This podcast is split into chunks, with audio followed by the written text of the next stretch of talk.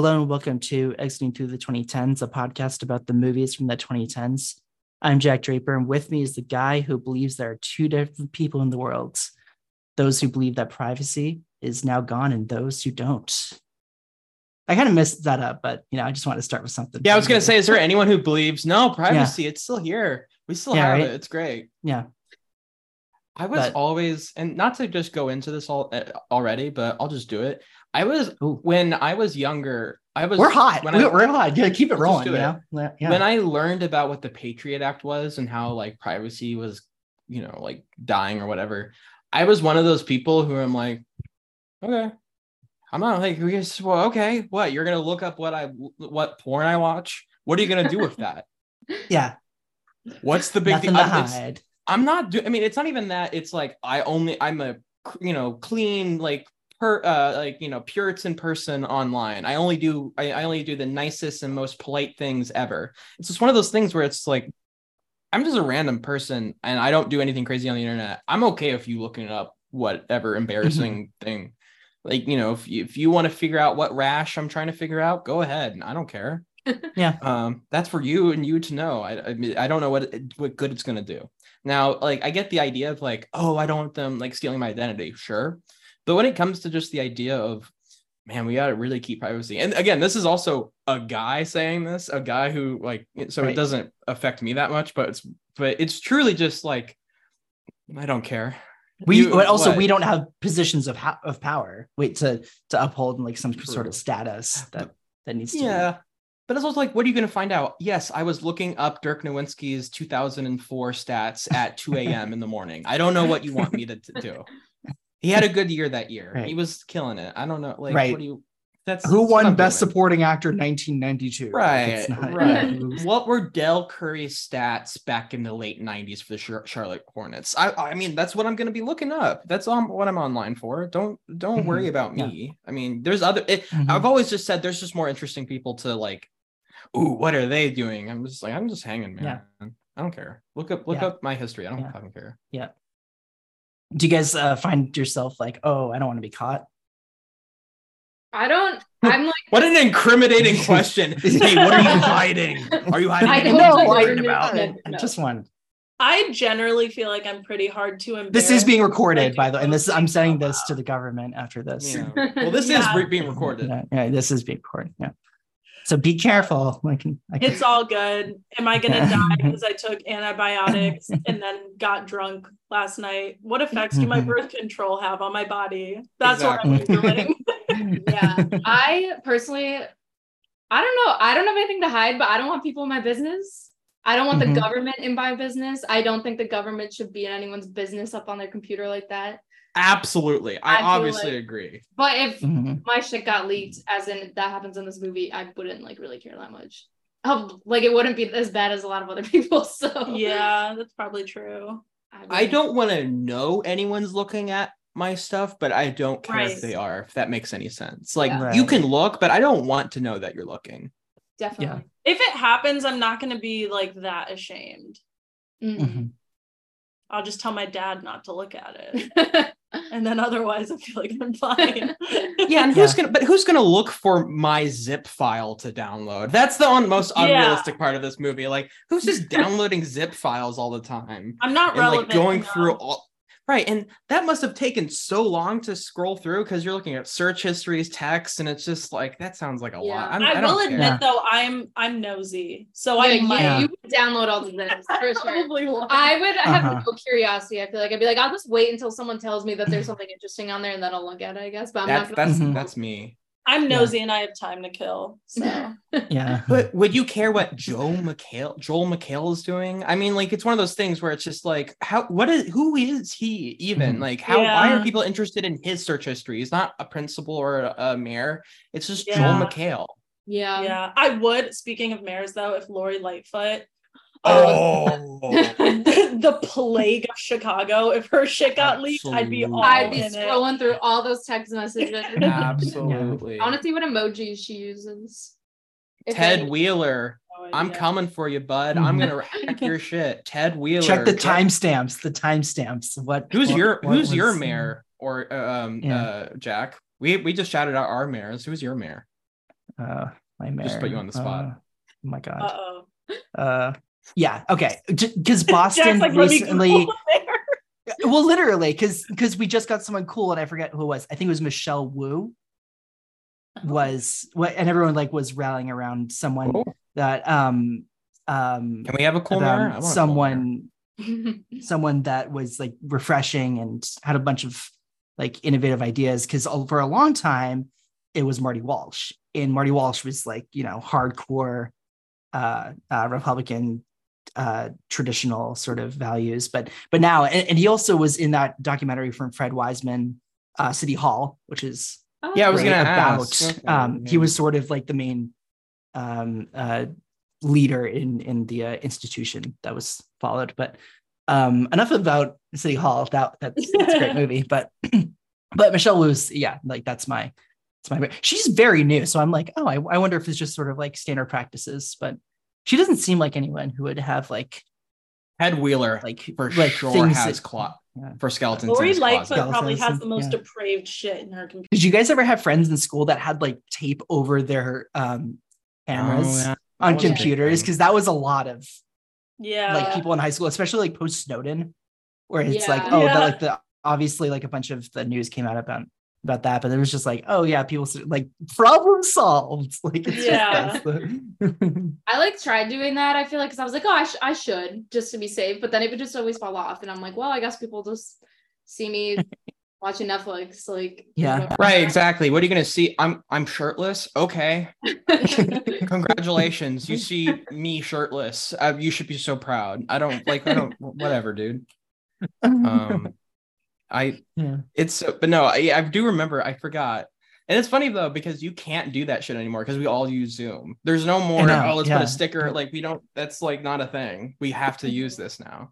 Mhm. Yeah. Can you imagine someone's sticker is still there, like they're on a call. Oh, and you're just could vaguely see them, just like the profile. That's really funny. Hey Jeremy, uh, we're in a meeting here, bud. Can we see your camera? No, privacy, dude. Don't worry about it. You can see me. Yeah, today we have Assassination Nation 2018's breakout from Sam Levinson. Um, today who's Breakout is brought it with us? It's what what were what would you have said? Maligned? Yeah, but I mean, it's his breakout. It, it can. You, there's no wrong answer. You could do. You could His both, debut? This is true. It doesn't. It didn't break out. Was it a hit? It was like a cult. It was a, cult. it was In a my hit heart. in my friend group. I, I, well, it was a breakout for Sam Levinson, I suppose. Like it's his first thing, and I get. it Okay. didn't, all right. it fine, didn't do all right. numbers at the box office, and You we'll get into justified that. your wording. Okay. You but just- also all right, you can introduce- r- True. Right, yes. right. Okay. All right. You can introduce our guest now. I'll Uh, leave you. okay. now you will. Uh, with us today is Emily Jacobson and Peyton Robinson returning to us. Hello, lovely to have you guys here. Hi. Thanks for having us again. this time Yeah. together. This time together, uh, Our joining us third episode for for double date. double date month. Hell Yeah. yeah. Um, and throughout the month, we've been going through everyone who has returned back to the pod to discuss how movies have impacted your friendship together and how you guys have like bonded through movies. And Clay will take what- it away. Yeah. I, Yeah, I, I think because we all, we, we, and we've already explained this uh, in previous episodes, but the idea, you know, when we bring a movie in, we're like, okay, what's your first exposure to the movie? And if we have a new guest, we're like, oh, what's your history of movies? Since we're doing this and we're all, it's all like oriented towards, oh, it's two people coming on together who have a pre, uh, pre-existing history. Uh, I, yeah, I just think the fun question would be like, so what's your origin with like what's your friendship origin? How do films take place in that um in that origin in that in the history of your friendship overall? Yeah, me and Emily um were college roommates from freshman year. We're still roommates. We're just not. We've been anymore. roommates for going on seven years. seven. This is our seventh year living together. We have not gotten. Oh my god, sorry. Have not gotten sick of each other yet. Yeah. Um. So we went to Columbia College in Chicago. Until tonight, it's over. It's done. Yeah, this it's is the last. and everything. Yeah, this I'm is, moving out. We're going out on top. And now Peyton's boxes are packed. Yeah. yes, I'm getting out of here. It here. literally like Huh? if we were moving, it would have been this weekend. Yeah, yeah, that's true. Um, no, so we went to Columbia. Emily was a film major. I was a photography major. Um, and I, when I entered college, I was a fan of movies, but I was more specifically like a genre fan, being a fan of horror movies. And I feel like being roommates with Emily, I got exposed to different kinds of movies. And so I feel like that's sort of how, from my perspective anyway, movies have an origin in our relationship. Hmm. Yeah, I showed you the ways.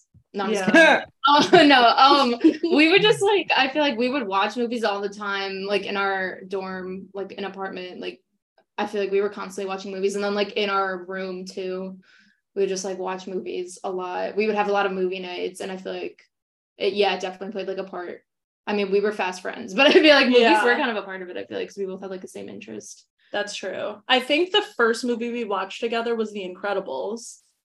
It night we was. moved in. Oh my god, I forgot about that. Yeah. Yeah. And yeah, I think yeah, because we were like moved into college and like us and our two other roommates, we like wanted to pick like a fun, comforting movie to watch. yeah. I think you fell asleep during it. I definitely fell asleep. yeah, during but I think it was like mostly you like really wanted to watch it. yeah, I pressured everyone to watch The Incredibles and then I fell asleep like not even halfway through, I think. that was also a common theme. Peyton would fall asleep sometimes during some movies. It happened twice. I, I fell asleep during The Incredibles Whoa. in Budapest Hotel.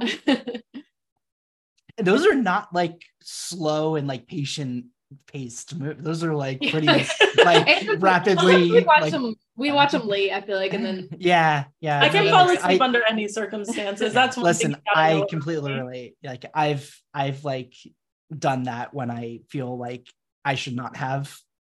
And it's just like, oh, my god, I feel because it's like you don't you don't feel like, oh, I'm not liking the movie, like snooze, and then it's just Yeah. like, you know, Yeah. but it's like, It's but it's like you an can't help it. Yeah, yeah, you just have no control. Yeah, yeah. no, I will understand. say, when it comes to today's subject of Assassination Nation, um, it came out our freshman year. No, it was sophomore year. was it sophomore? No, Yeah. it Mhm. wasn't. No, because I remember coming back into our sophomore. it's like spring 2018, right? I think. Spring okay. 2018. I believe That was our freshman year. And you know how I know it was my freshman year? This is why I You're know. Right, you're right. Because I was dealing with a fuck Oh, boy. f- sorry, that I was Sundance, Su- Sundance 2018, but then fall 2018 uh, uh release. Yeah. So, Oh, but he I was still dealing I was It still was dealing with soph- him It sophomore was year. sophomore year, but it was the same guy. Yes. Yes, 'Cause same I have, guy. we have the same memory. Yeah. and she Yeah. went to go see it with some friends and asked if I wanted to go. And I saw that Bella Thorne was in it, and I was being a hater. Mhm. And I was like, I don't want to see it. I'm not interested. And then she came back and she was like, Oh my God, it was so good. And I was like, Oh my gosh, I'm so happy for you. But also, this guy is like driving me insane. I don't know what to do. And she brought me back a button, like a uh-huh. pin. That they hand it was a like a early screening. we- I'll cut in here. We got Yeah. to they had an early screening through our school or something, but it was like a press screen or like a publicity Like a promo. So like me and my friend went had no we're like this movie's gonna be bad, but it's like free, whatever. And they were handing out like promotional stuff there. And then so I brought something back for Peyton. And it was a pin That's that said fuck, fuck boys. And I hung it on my mm. wall and I didn't talk to him again. That's and then And that was the best thing I could have done. And then a few days later, we took her to see it because I I loved it. because we wouldn't shut up Yeah. about it, me and my friend, and then she loved it. So it Yeah. great. I was so scared sitting there, like, because I had no expectations for this movie, and then I came out loving it, and then I took Peyton to see it, and we were sitting there, and the whole time I'm like, she hates this movie, she does not like it, like, oh my gosh, she thinks it's dumb, and then This it is a hard movie to recommend someone. You have to really be confident. Yeah. You have to like gun I loaded. You're like, like, it would make sense for her to like it, but sitting there, I was like, she hates it. But this is another Mhm. theme that runs through how movies like affect our relationship is anytime she shows me a movie she thinks i hate it I just before the like, movie's assume even the ended. worst. Yeah, Mhm. like is that like only for her or is that something you do with other people too, Emily?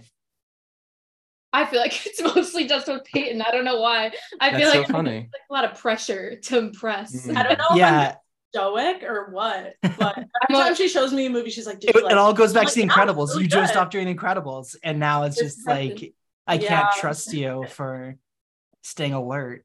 Yeah. yeah No, you used to do like most of the like my favorite movies that I show you because I thought you- we watched Mad Max and I was convinced I was like she hates it. Like I kept looking over, like she thinks. Who hates Mad Max? I That's did a crazy. loved. She loved it. I know, but no, but like I'm saying, like I would never assume anyone hates Mad Max. It's Right. like yeah, one of those I don't movies know why. like, I just the, That's she didn't look like Yeah. she didn't look impressed. So when I looked at her, so but it's not funny. like I watch movies like wide eyed. So Yeah, yeah, yeah. you wanted No, my I jaw did- on the ground the whole time. I wanted you to be sobbing the entire movie to be like how you were.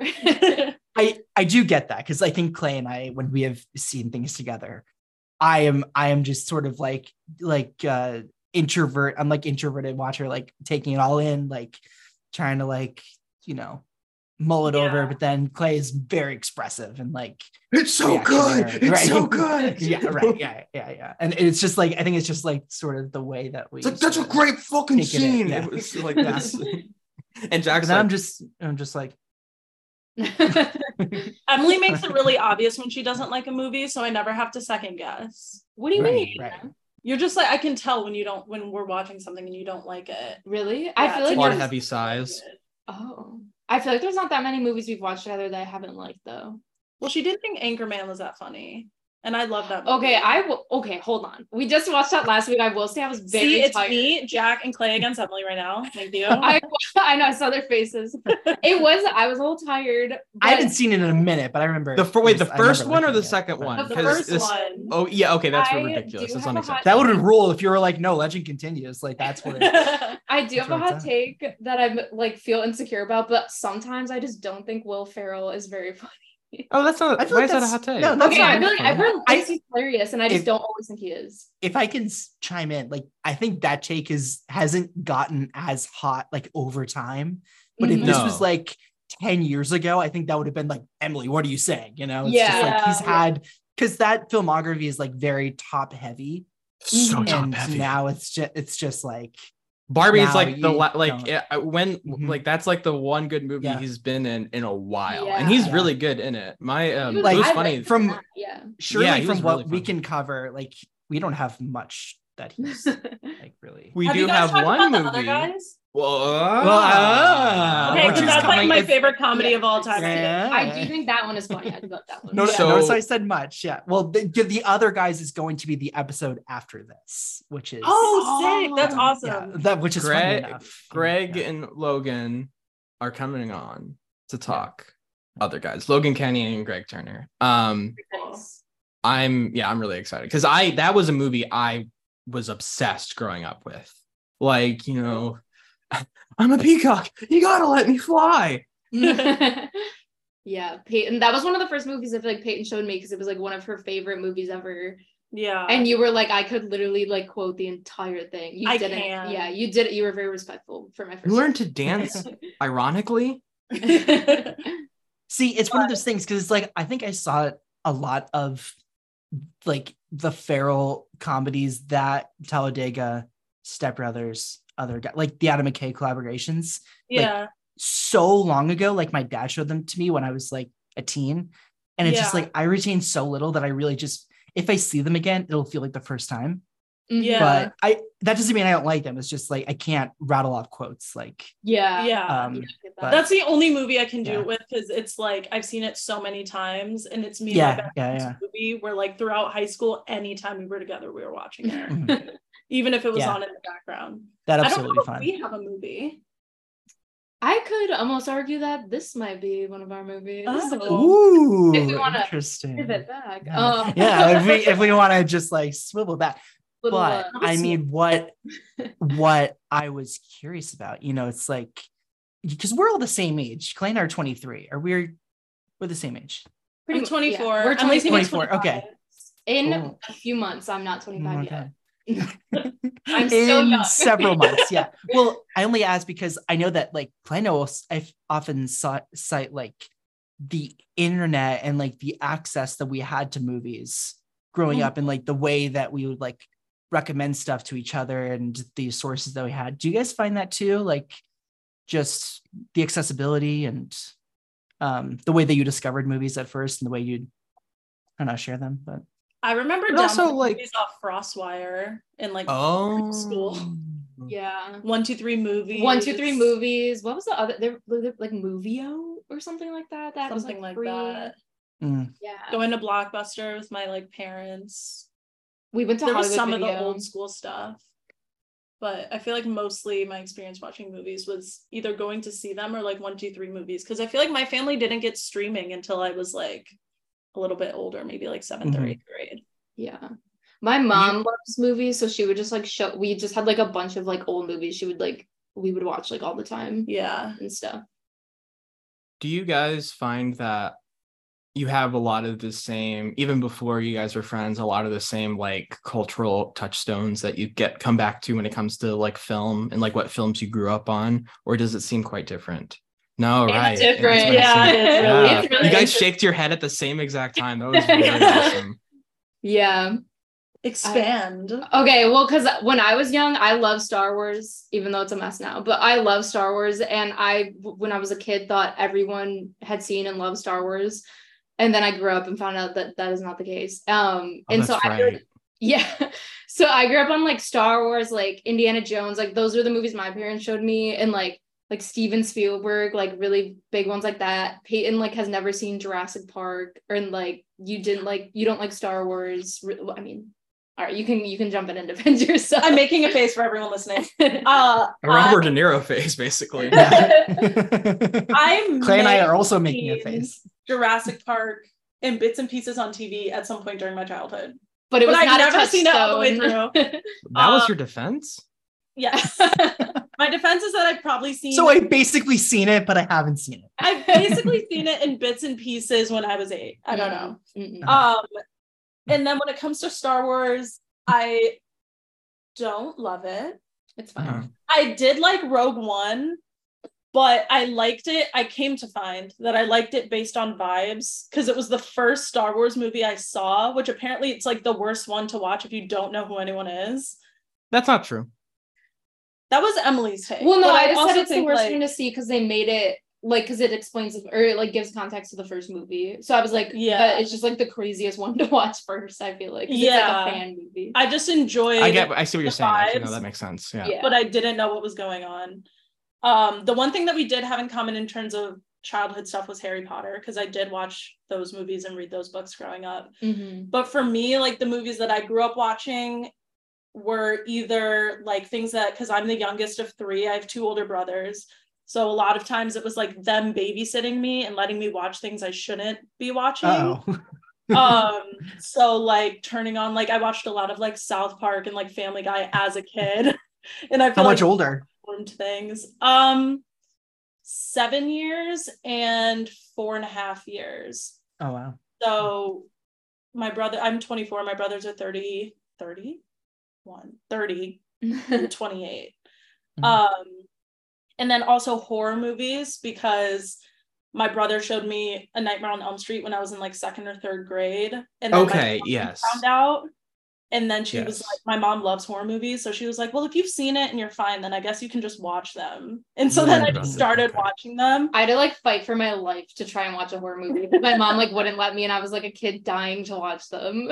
but I do feel like I was raised on some of the like comedians that other people in our generation were, like Adam Sandler and Jimmy Carrey or Jimmy Carrey, Jim Carrey and Will Ferrell, but also some like classically black comedies like Barbershop and Friday and like Tyler Perry stuff, Eddie Murphy stuff.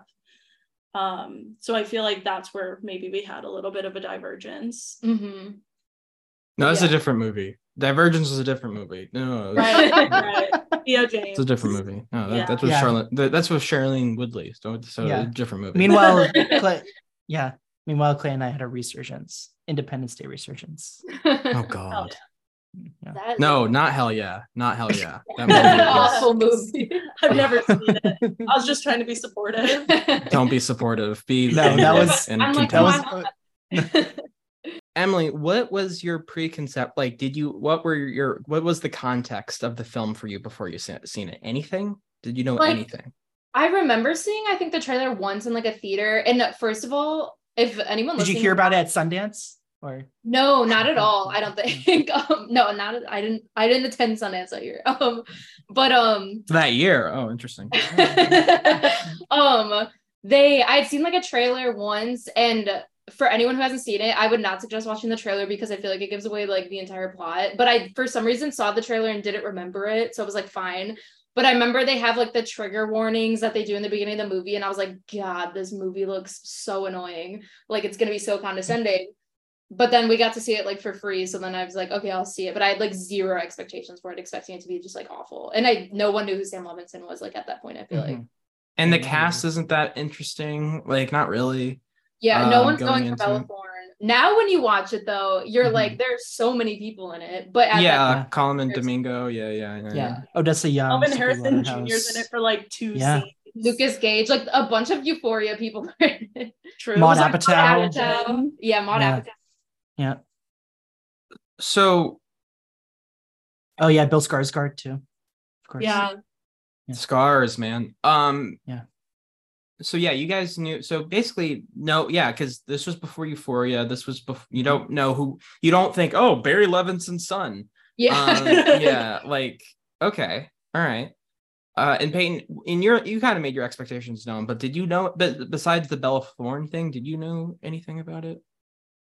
Not really. I thought it was gonna be some like annoying, just like teen movie with Bella Thorne. And I was being enough of a hater to decide that I didn't like it already. Why were we Uh, hating Bella Thorne at this time? She was just like in a weird stage during that time. I, I don't feel like. I feel like just she was in her internet troll era. yeah, I feel like people really thought she was annoying at the time. Mhm. I I, do- don't remember yeah. anything, so This can be a backdoor into our celeb goss. uh, I know why Yeah. we hate her now, but I forgot why we hated her then. Yeah, I I, think don't know. People just thought she was annoying. I don't know if there was anything else. I think she was just annoying on the internet, and I was like, "Oh, when was she's- the OnlyFans thing? that It was was after." later. That was yeah, later. that's what that's Yeah. what I was thinking. Yeah, okay. because Yeah. what that was that was like the year isn't that was like the year after I think that wasn't too It wasn't too long after. I yeah, don't Yeah. too long after yeah um All right, Mr. Draper, Yeah, go into yeah. your first time. no I don't really have one I just knew this was oh this always existed this I hadn't seen it until now um really? Euphoria season one I saw because I had FOMO that everybody was seeing it um Malcolm Marie, I had FOMO that everyone was talking about it in the pandemic. Euphoria season two didn't really work for me, but I had FOMO and I saw it. Um, and then The Idol I saw for this, and I had FOMO because I had a few podcasts. You that watched? Did you about watch the whole thing? It. I I was very bored. I didn't I didn't like The Idol. but, Like, it's a um. I just wanted I wanted you know it's like because I just wanted to stay on top of current TV, and I just finished The Bear, and I just finished like uh, Yellow Jackets, and I'm just like, what else? Can't is get there you to out there? And watch Justified, but you watched this. It was it was the five best episodes. album by Justin Timberlake, Justified. The. Uh, you know, Oh, on- honestly, like with- that. with the reboot. I I should, but um, Be watching yeah, Hijack with Idris Elba, like a good American. let's not push it. Let's not push ourselves. Um, but you know, it's it, yeah, the idol. It's I don't mean to turn this into idol corner because that's not what I want, but it's Might as well. I'm interested. it's pretty. No, it's uh, you know, for those that don't know, it's it's about Lily Rose Depp at this as this fictional pop star um named Jocelyn, and you go through the stages of her recovering um career as she meets Tedros Tedros, played by The Weeknd, as Wait, this. what's his name um, in the His show? name is Tedros Tedros. Yes. and um, oh. And the rat. that's you know I Damn, you're a fucking idiot. That's so Yeah. funny. I This will is- say this is Um, my life. of Sam Levinson's filmography, I haven't seen any of I've seen half of his work. Like I've seen this obviously, and then I've seen all of Euphoria, but I haven't seen the two things that I feel like he gets shit on for the most, which are The Mhm. Idol and Malcolm and Marie. Yeah, Well, he does get shit on for this one I didn't too. watch the, um, the Idol because, as I said earlier, Weeknd fan didn't want it to ruin Mm-hmm. it for me, and I knew that it would, and I know that it has for people. And I was like, see, I was right. This is why I didn't watch Yeah, it. yeah, and definitely. then two, Malcolm and Marie, I will probably wa- watch eventually, but all the Twitter discourse was like, it was a making lot. it was a lot. And I was like, Yeah. I can't watch it. And it was like the 11th month into the pandemic, and like, what are we doing here? Yeah. We We had nothing else to talk about. I'm like, Yeah, I just I know, want to we're like not- go outside. Like We're all now talking about Katie Walsh. Like, what's we're like? Yeah, yeah. Um, I mean, she's a But good yeah, critic, um, why are we all talking about her? uh, the idol is just it just doesn't have much to. Oh yeah, and the, the Weeknd plays this sort of like uh music producer creative that you then learn has more precarious motives um other than he has like dang- some dangerous methods to get music out of people that that they can't tap into themselves that he believes that.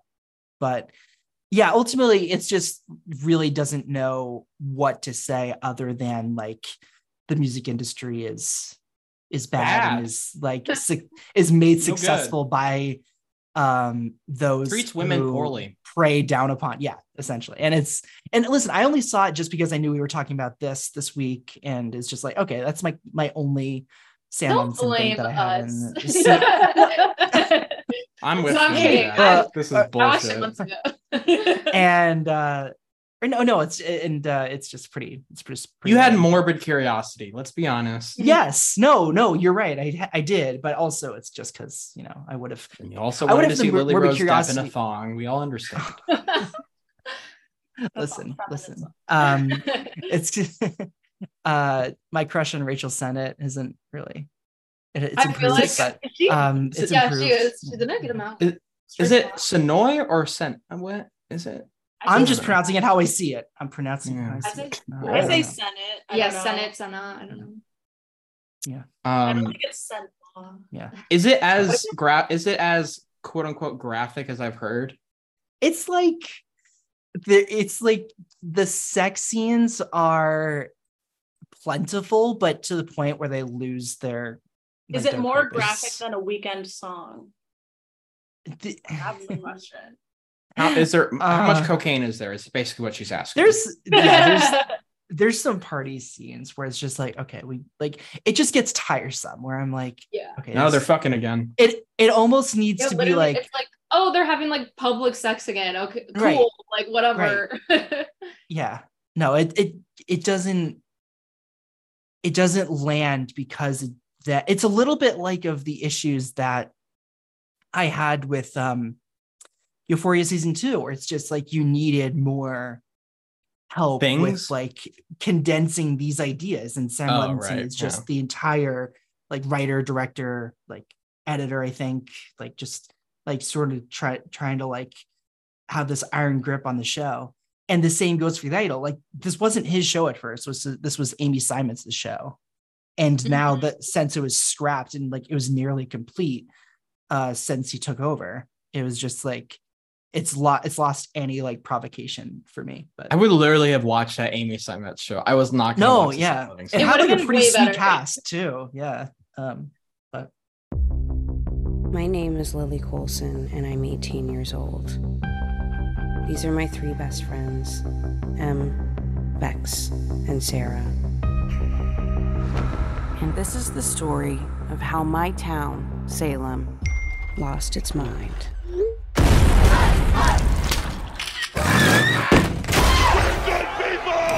But let's start at the beginning. Dude, the principal got hacked.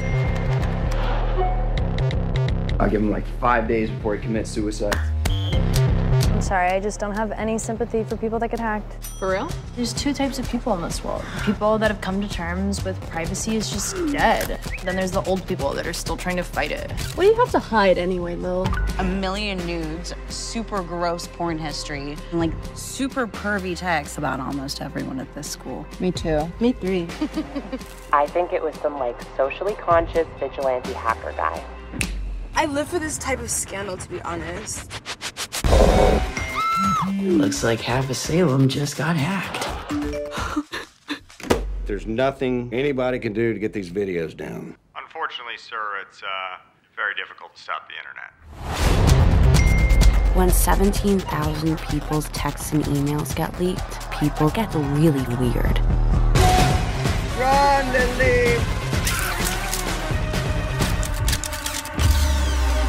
Who sees a naked photo of a girl and their first thought is, yo, I gotta kill this girl? Where do you think you're going, Lily? Way more people than you'd think.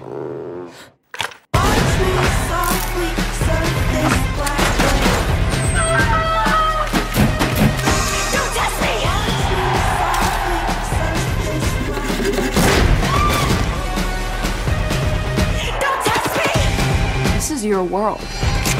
You built this. Don't take your hate out on me. I just got here. You may kill me, but she can't kill us all.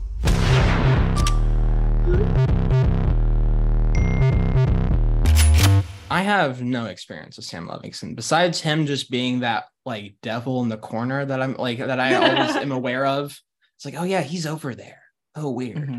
Um, like he's always mentioned. I've not seen an episode of Euphoria. I think I've seen clips or whatever. Um, I have not seen Malcolm and Marie. I have not seen The Idol, and I do not care to see any of these things. Not because Um, actually, like- you have seen the idol, and you're just not talking about it. That's What true. Clay is trying to say is he's an assassination nation truther and loyalist. That's all he needs to see. yeah, yeah. This is all to say you you are building your case for. um i i think for me it's not like i have like oh i don't agree like morally or whatever i don't fucking care. Um i just i don't know it's just like oh, whatever. I, I there's nothing that's piqued my interest. I mean i like the cast i guess he works with but malcolm marie looks like a jerk off session that i don't want to watch. Uh the idol looks like just i don't know whatever man. Uh and euphoria i feel like i've already you know it's one of those things where you like, feel like you missed it where you're just like oh, what's the point now it's got Yeah. you know like I missed it. I missed the boat. I'm okay. Mm-hmm. it's kind of like you've seen like clips and references to it where it's like, oh, I've kind of like already seen it already. Yeah. Uh, it's like just And I have- like justified in that way. Yeah. I'll kill you, dude. I'll kill you. I'll. like, Do you know the cast in the and I- the beautiful do, show that I is do. justified? Do you know the amazing character actors that have worked on that show and get full arcs? I'm gonna see it. I just know that presses your your little your buttons, your cute little. Um, yeah. I mean, I, to be honest, right now I'm just like I'd rather re- rewatch Psych than watch fucking Euphoria or something. I'm just like not. I'm okay. Yeah. Um, I think with watching, so this was also my first time watching Assassination Nation, and I was expecting to hate it from the people I've talked to about it. Um, and because I have like a friend group that has like seen all of his shit and like shit on half of it. And like I think the only thing they really like is Euphoria. I don't know if some of them have seen The Idol or not, but they really only like Euphoria. They think Malcolm and Marie sucks, and they think some like the later seasons of Euphoria kind of are bad, and that Assassination Nation sucks. Um, so I was expecting to not like it, just from also what I've heard. Um, and I'm watching it, and I'm like, okay, it's not as bad as it could be, but I didn't necessarily really like it either. Mhm. Um, I just I I think there has to be a point where if you're gonna be Twitter like movie like Twitter the movie, I need you to do something else. I need either the characters to be more interesting or the directing to be more like fascinating to me. That was at the point because the script, I'm like, I I love I don't love. I like the concepts. I think I find them, you know, fascinating to think about, but I just it's just not enough to be the engine of the entire movie for me. I have mm-hmm. to get something else. And watching it, I think I was surprised how I'm like, oh, this actually looks like there's like an actual style here. I thought he was gonna, I thought it was just not gonna look that interesting, but um, I think it's, I think some of the editing choices and especially, I mean, obviously we'll talk about the uh the break-in scene, which is obviously a really cool accomplishment that was well done in my opinion. Um, but it's interesting, and I have no idea if this happens with his other films, but he almost flirts with this music video style of directing that I kind of find interesting. Um, I love music videos. I think that's some of the most underrated art there is because it's so free form. It's really like giving someone a blank canvas, whether it's the artist or the artist of the song or the person directing the music video. and it has this weird like like crossroads of like the brand of the artist, what the song is trying to say, and the artistic ideas and aesthetics that work with the director and also the artist of the song. So I find of course we've had like several great filmmakers come from music videos as well. It's like Exactly. Just- and you can be so experimental and so just Mhm. like fucking non-linear. And so some of that kind of style of directing, you know, like heavy, like, you know, the uh, just we're going to throw in this camera angle right then at this moment and we don't care why. Mhm. Um and we're going to we're going to like, you know, move forward with the story in a very like okay, this happens, this happens, this happens, this happens. Okay, and this here's the scene. Um, you know, more montage than it is like actual sequences happening. Mhm. Um, but it was one of those things where I'm like, I was waiting for that next level of level of unafraid of what kind of style I was trying when it comes to the direction. I wanted almost an actual music video director to take control of it and go really buck wild with it because then I'm like, because it because sometimes he gets back to like, okay, well, I actually have to have kind of a scene here.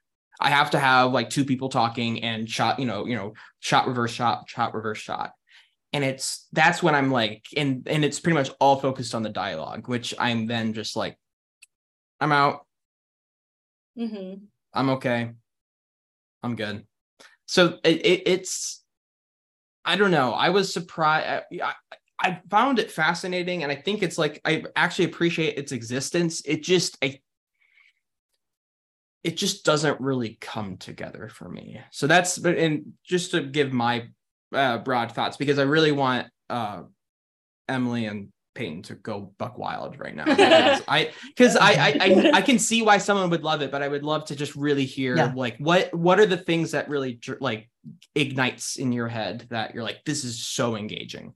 yeah. I And- think the and- pacing is like a huge thing that I mm. think keeps it really engaging. And I will say, to be honest, like, especially like you both said that you watched it for the first time recently, I think it's really hard to make a like a movie about the culture of the internet and the culture of social media and for it to sort of stand the test of time completely because the internet changes so quickly and things that are mm. like funny or relevant even like six months ago referenced now you're like dude Yeah. not funny anymore. So i think that there are parts of assassination nation that do feel very 2018 and so watching it in that time period that being the first time that we saw it i feel like it hits a lot harder and then now we can kind of watch it with nostalgia where i Mhm. don't know if i would love it as much if i'd watched it for the first time now because i'd be like oh this feels really dated Yeah. Yeah. Because it's tough to have something that reactionary, but also very relevant that Yeah. feels as though it's just keeping up with the times, even though 2018 was literally five years ago, which I can't believe I just said that. Yeah. And um, it reminds me of Ingrid Goes West yeah because that's something where it's like it has these kernels of uh where influencer culture is going in a time where it was just like not as talked about or not as labeled now I think as it that's a was really good then. Comparison because I Yeah. feel like Ingrid Goes West was slightly ahead of its time, and I think Assassination Nation was like on the pulse of its time. Mhm. Yeah. So I feel like because Ingrid Goes West was a little bit more ahead of its time, it had time to like age and develop. And I also think it's a little more like general in the sense of like talking about influencer culture, which is still a thing today, even where Assassination Nation, it is very like some of the jokes and the punchlines and like the things that they say and the way that they talk are very nailed down into the time that it came out. Yeah. And like seeing it in 2018, I was like, how old was I? I was like 18 or 19, um, like sophomore year of film school. And I feel like, I mean, at that point, I was watching a lot of like different films and like for the first time and like expanding like whatever my taste and knowledge of movies. But I feel like when I saw that, I hadn't seen anything like it before in the way that like like we're gonna talk about like the break-in scene or like the beginning the party scene when it's split into three things And just Mhm. again with the pacing, the entire movie felt so energized to me that um each new scene was like doing something for me because of all of those elements. And watching it now, it's like I still feel that like buzz, but now I can be like, oh my god, this is like De Palma, obviously. Like Mhm. you can just see like all the The like influences. influences and everything that I didn't see when I was like a like a young adult. Um Mhm. I can't believe I just said that. And um uh and that's like what really was like the first impression I had was that it was like the coolest one of the coolest movies I'd ever seen. And I think it goes back to like Clay also talking about like the music video kind of directing style because yeah, it's like why is the camera like turning upside down right now for like no reason? Um and it is the same cinematographer as Euphoria, which is also interesting. But Even same cinematographer from Waves, I believe. Yes, he also did waves. Um, Yeah. which you can totally tell when you see that Yeah. that it's the Euphoria cinematographer. Yeah. Um, but I think that that's like the first time that kind of style was like Hmm. like Euphoria was so special because they didn't really do that on like TV before with teen shows, and so I Mhm. feel like seeing Assassination Nation before Euphoria, it's like I felt that same like just like oh this seems new to me and that's exciting. So that's why that was Yeah. like my first impression on it, I guess.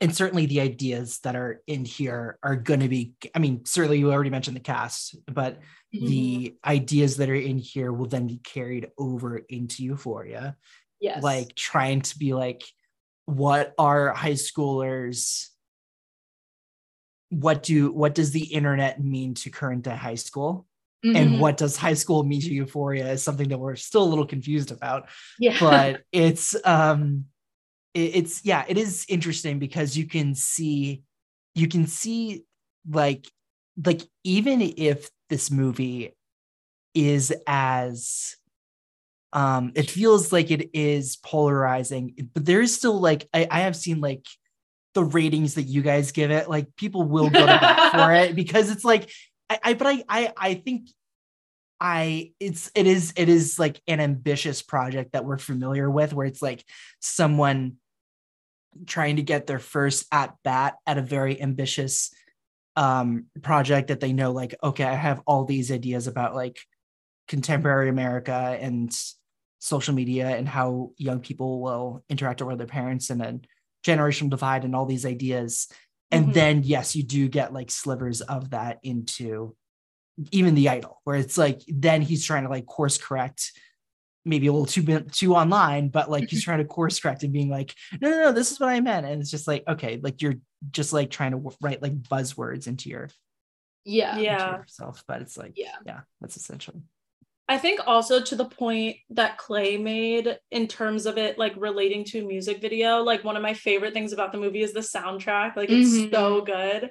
And I like that the soundtrack at times is like its own character in the movie, where it's like these songs are so integral to the scene that's happening, or even just like the little moment of like Hari Nef being like, Oh, I love this song. And it's like, what song? And then the soundtrack kicks in like it's just like there's so much like playfulness to it and also just like if you're gonna have tommy genesis on like a soundtrack you have to make it like a moment Yeah, you have oh, to. It gives yeah. all the really good songs its moment, and it just like, like I hate to use this word to describe a movie, but it's just cool. Like the entire Yeah. movie was just very cool to me. Like from like the soundtrack, the cool cinematography, the lighting is very, it's very colorful. It's a very rich poppy movie and everything, Mhm. and then also that like extends to the characters as well because they're so like the things they say are like like yes teenage girls talk like that and everything that was like another thing i love maybe you guys didn't feel this way but i love the way the friendship is like in that movie like the group of girls and how they talk is very Yeah. relevant to like i feel like that age at that time of how girls talk to each other. And it's just Mhm. very like the shit they say is like you ju- you just don't see that. You hadn't seen that or at least I hadn't like with our age and our generation Mhm. until like that movie I feel like. Yeah. At least something because because neon certainly gave us a platform. And this Mhm. movie gave neon a platform as well. And it's like that's true interesting yeah. um at least around that time. Of course they had shit before this but like this was one of their first um because i think like labeling this as cool is something that you hear about euphoria season one um Mm-hmm. and of course like hbo giving that a platform was like giving sam levinson to expand that panache that he tried to dabble in here and you know it's like that camera is given wings and it's just like going about the the high school in different ways. But um yeah, the like the movie has like a certain rhythm to it that I really that I think is pretty cool that he like nailed down from scene one because it's like it's like a very I mean, of course you can use the word ambitious like I did, but it's also brave um because you do give like the the movie like a rhythm where it's like yeah you get like how the characters talk to each other but also it's like how the movie is constructed because it's just like maybe it's not on rewatch and at 2018 but now first time viewing it's like hacking into the mayor and then hacking into the principal. And then seeing Salem turn to shit is just like such a shift but like not in a bad way. It's just more like oh right because it's just like i had to like like wait like where are we? But it's like not like you're confused but sort of like oh right. Like it just kind of like blew up because it's like mm. funny how it just sort of like pivots you know Yeah. And I do think that that progression of events is kind of on point. Like when you think of like the town of Salem is like a microcosm of like general culture, it's like they Mhm. start by hacking the most quote unquote powerful person in that town, the mayor. And it's like there really aren't a like okay, well, I'm not gonna say there's no consequences because like spoiler, he kills himself. But like in terms of the culture of that community, it doesn't rock the community the way that it does when just the everyday person gets hacked. Mhm. That's like when Mhm. everything really goes to shit. yeah. And so I feel like that's interesting where like you would expect someone to start with like the small fish and like work their way up to like the mayor. right that's true that's true but it's like the inverse of that that actually has like the consequences of the movie. Mhm. I because you can see another movie like trying to like start with like the sequence of lily and her parents Right. Mhm. and then like going to the mayor uh sorry em I was just gonna say, I love that it's called Salem. Uh, Like that just goes into another thing of the Right. movie being Of course. so, Yeah. just like in your face. Yeah, like it's called Salem because that's where like the witch trials were, and obviously these girls are like an, yeah an analogy to that, like all this stuff, and it's like everything is just so like in your face. But I like that it like doesn't care. It's He's just, not trying to like hide what the point of the movie. is. Yeah. yeah and, and then not- it, that is in the text and of course like you know i'm like 45 minutes away from there right. and i'm like oh wait is this supposed to be like that would just be very textually evident Mhm. uh but then it's just like no it's a fictional town it's just like oh you're not even gonna like specify it to that to that level. I'll just say I'll just say what I've written. I, so my brain was thinking just when we were talking about like you know what is the goal of this movie and what is the perspective is this teenage um teenage teenage to young adult women um and how like they're the like the perspective to view American society this particular generation and culture at large. And I was thinking I'm like well this is a constant. That perspective and that goal of a film is a constant in this decade. And this is and i'm just going to read and so i was looking up for the previous episodes we've done for this podcast. And let me just read some of these films we've covered before. Bling ring booksmart eighth grade the first unfriended ingrid goes west spring breakers and this Mhm. Mhm. for the most part, I mean, Booksmart in eighth grade, it- like those movies, I think I, t- I find, you know, one female, you know, a female uh, a protagonist and you know, female friendship being the per- per- the main perspective of the film and how it views young people. These are all very much like young people films, Mhm. and how and they're all explicitly tied to social media. Spring also they're all Breakers maybe- contemporary contemporary films Right. It was Spring Breakers maybe less so.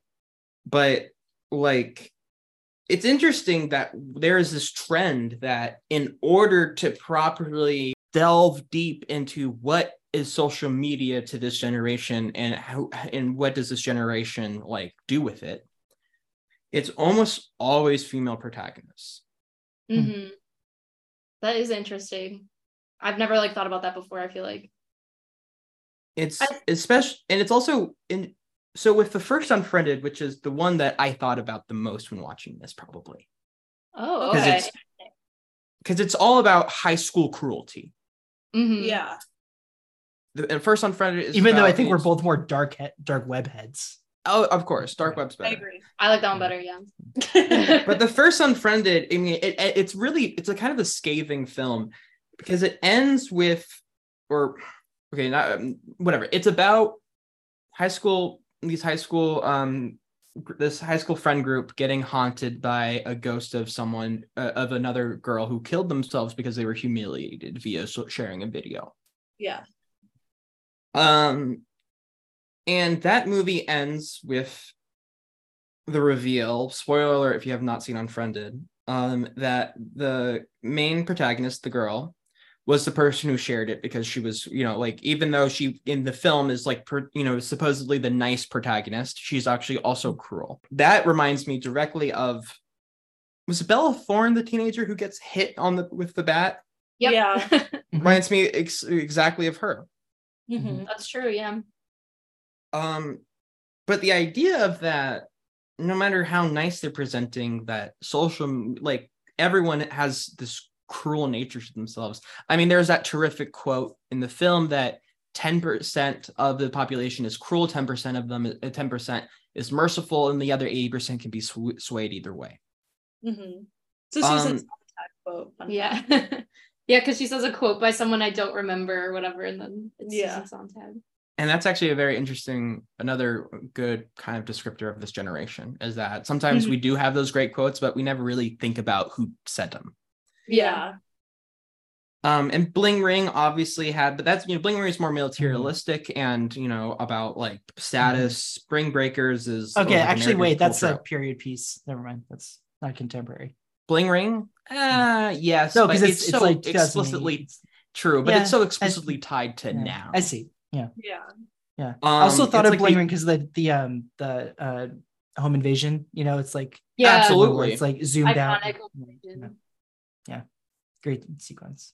So I, I I don't know what my whole point was for this list. It just was a thought experiment that I Yeah. had that I No, thought that That's was really interesting. Yeah, it's very interesting. I do think it's interesting that the films that are most trying to be on the pulse of our generation, which is intrinsically tied to social media, is from the perspective of young women.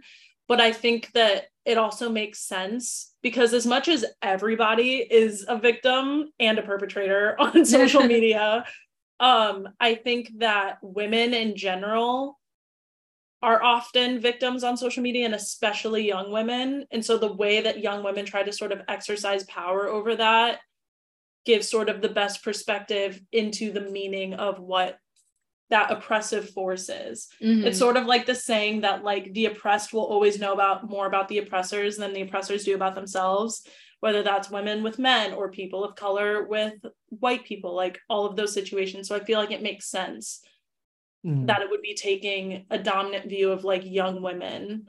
That's a brilliant thought. Yeah. Because I also think young women, specifically like teenage age girls, are some of the most like underestimated, just like overlooked Mhm. voices in a Mhm. community. Yeah. I mean, Like, that's no almost the thesis of what a this teenage film. girl has to say. Yeah. Right. That, yeah, that's true. This is like the thesis of this film. Yeah. That Mhm. four four teenage girls can literally like kill half the town or whatever. Yeah. Mhm. Yeah, that is interesting though. And like just going off of that too, it's like I feel like a lot of people feel the need like in addition to what Peyton said, the need to make I feel like there's some sort of need or want to make films from that perspective because it's really easy and obvious to see that like girls are usually like the group that is seen as the most victimized from social media, which is a like a conversation in this in a scene in this film when she gets called to the principal's office for drawing like explicit nudes from Instagram. And it's Mm. like talking about all the beauty standards that come from social media. That's like, I think, such an overarching, especially in the 2010s, that social media is like awful for like girls' self image. And it definitely affects like men and other people as well. But it's like a huge thing for like young teenage girls to be like affected by beauty standards through social media. And it still happens Mhm. today. Thank you to the Kardashians. Um, but I also like I think a lot like in agreement with that, but also based on what I was saying before, like teenage girls, no one cares what they have to say, but everyone cares how they behave. mhm. And it's like the most fucked up dichotomous like standard to hold someone to. and so social media is like where our generation sort of tries to claim power over identity and like behavior and who they are and i feel like that's something that's sort of expressed in this movie while also giving sort of a realistic voice to teenage girls and like how emily was saying earlier like how they actually talk to each other Mhm. instead of like these caricaturized like valley girl femininity stereotypes that we see more in like early 2000s teen movies around teen Mhm. girls Mhm. as much as i love mean girls like that's sort of what that is like that's not actually how teen girls are Yeah. that's Yeah. just how they're viewed Yeah. Mhm. Yeah. because because it's more like Gen Z was in I guess the uh the late Gen Z generation that's sort of like the uh the guinea pigs for uh social media and we Mm, were sort right. of like we knew the effects but we're tr- where we're trying to be like really stable with how we use it but still it's like you only have so much control about like your privacy and and like how much you're covering your digital footprint where it's just like i mean i think maybe we can i can speak for all of us that it's like of course we're always lectured about like trying to keep your content uh you know s- secure online but yeah there's but it's, but it's like we have so much awareness but it's almost like too much awareness that we grew up with as teens Yeah. and because of that it's, yeah Yeah. yeah I also think just like part of being Gen Z and like because it's like obviously, Instagram was was like founded in 2010. Like we don't know Yeah. a time without Instagram. You know, it's like Yeah. yeah. And it's like I remember getting like Facebook in sixth grade. Yeah. right, same, Uh, yeah, right, exactly.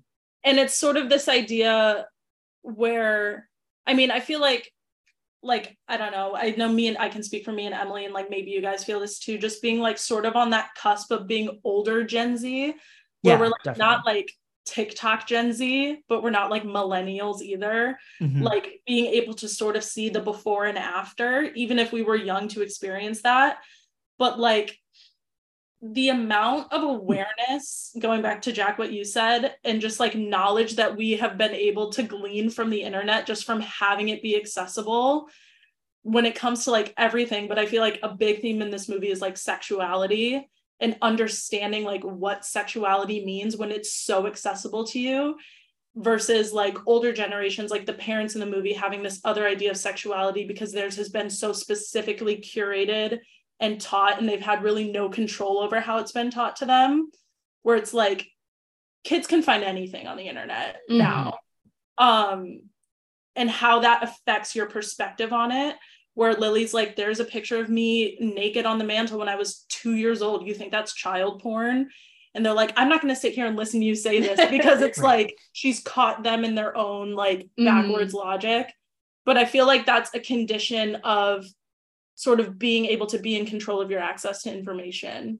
you're able Yeah. to mature faster Definitely. Yeah.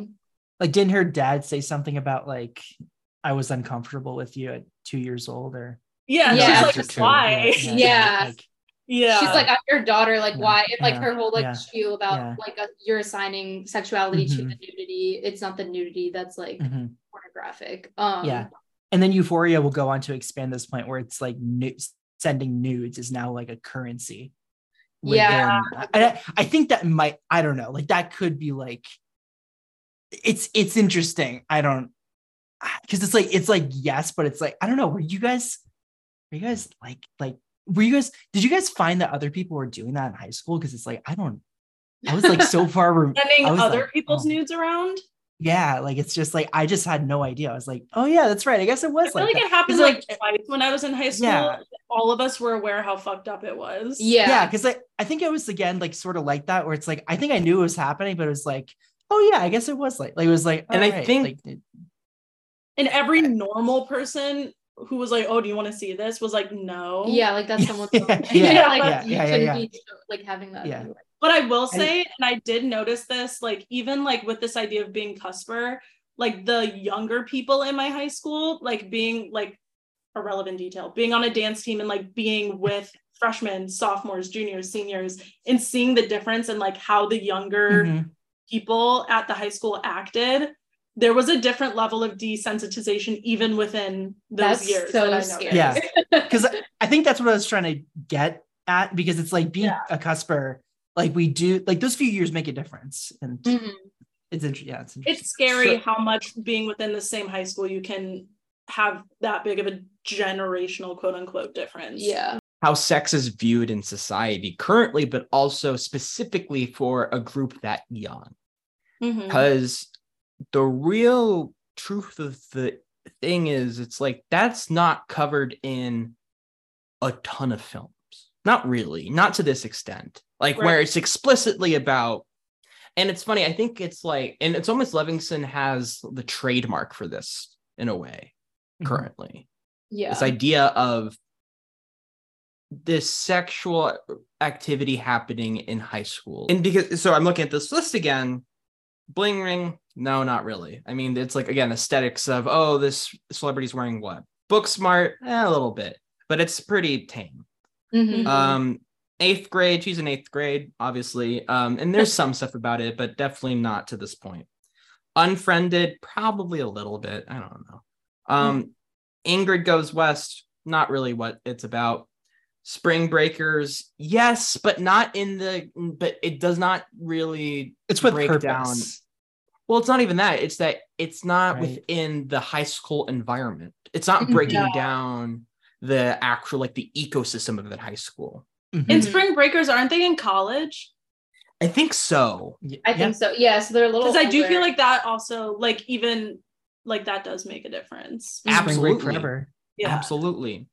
And so, and we're left with Assassination Nation. Obviously, these aren't the only movies that came out during this decade, but Yeah. it's a Just good the ones kind we of covered. Yeah. right. Yeah. So, in a way, that's an interesting.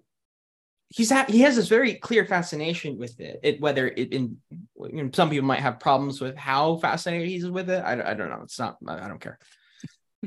I, I I think it's just a very clear point he's trying to make that not a ton of filmmakers are going out of their way to do. Mhm. hmm and he obviously has and he doesn't really hold back. Now you could question whether and I, think maybe my big issue with the film is and we're talking about characterization. I i understand that characters like bella thorne exist but i don't believe that.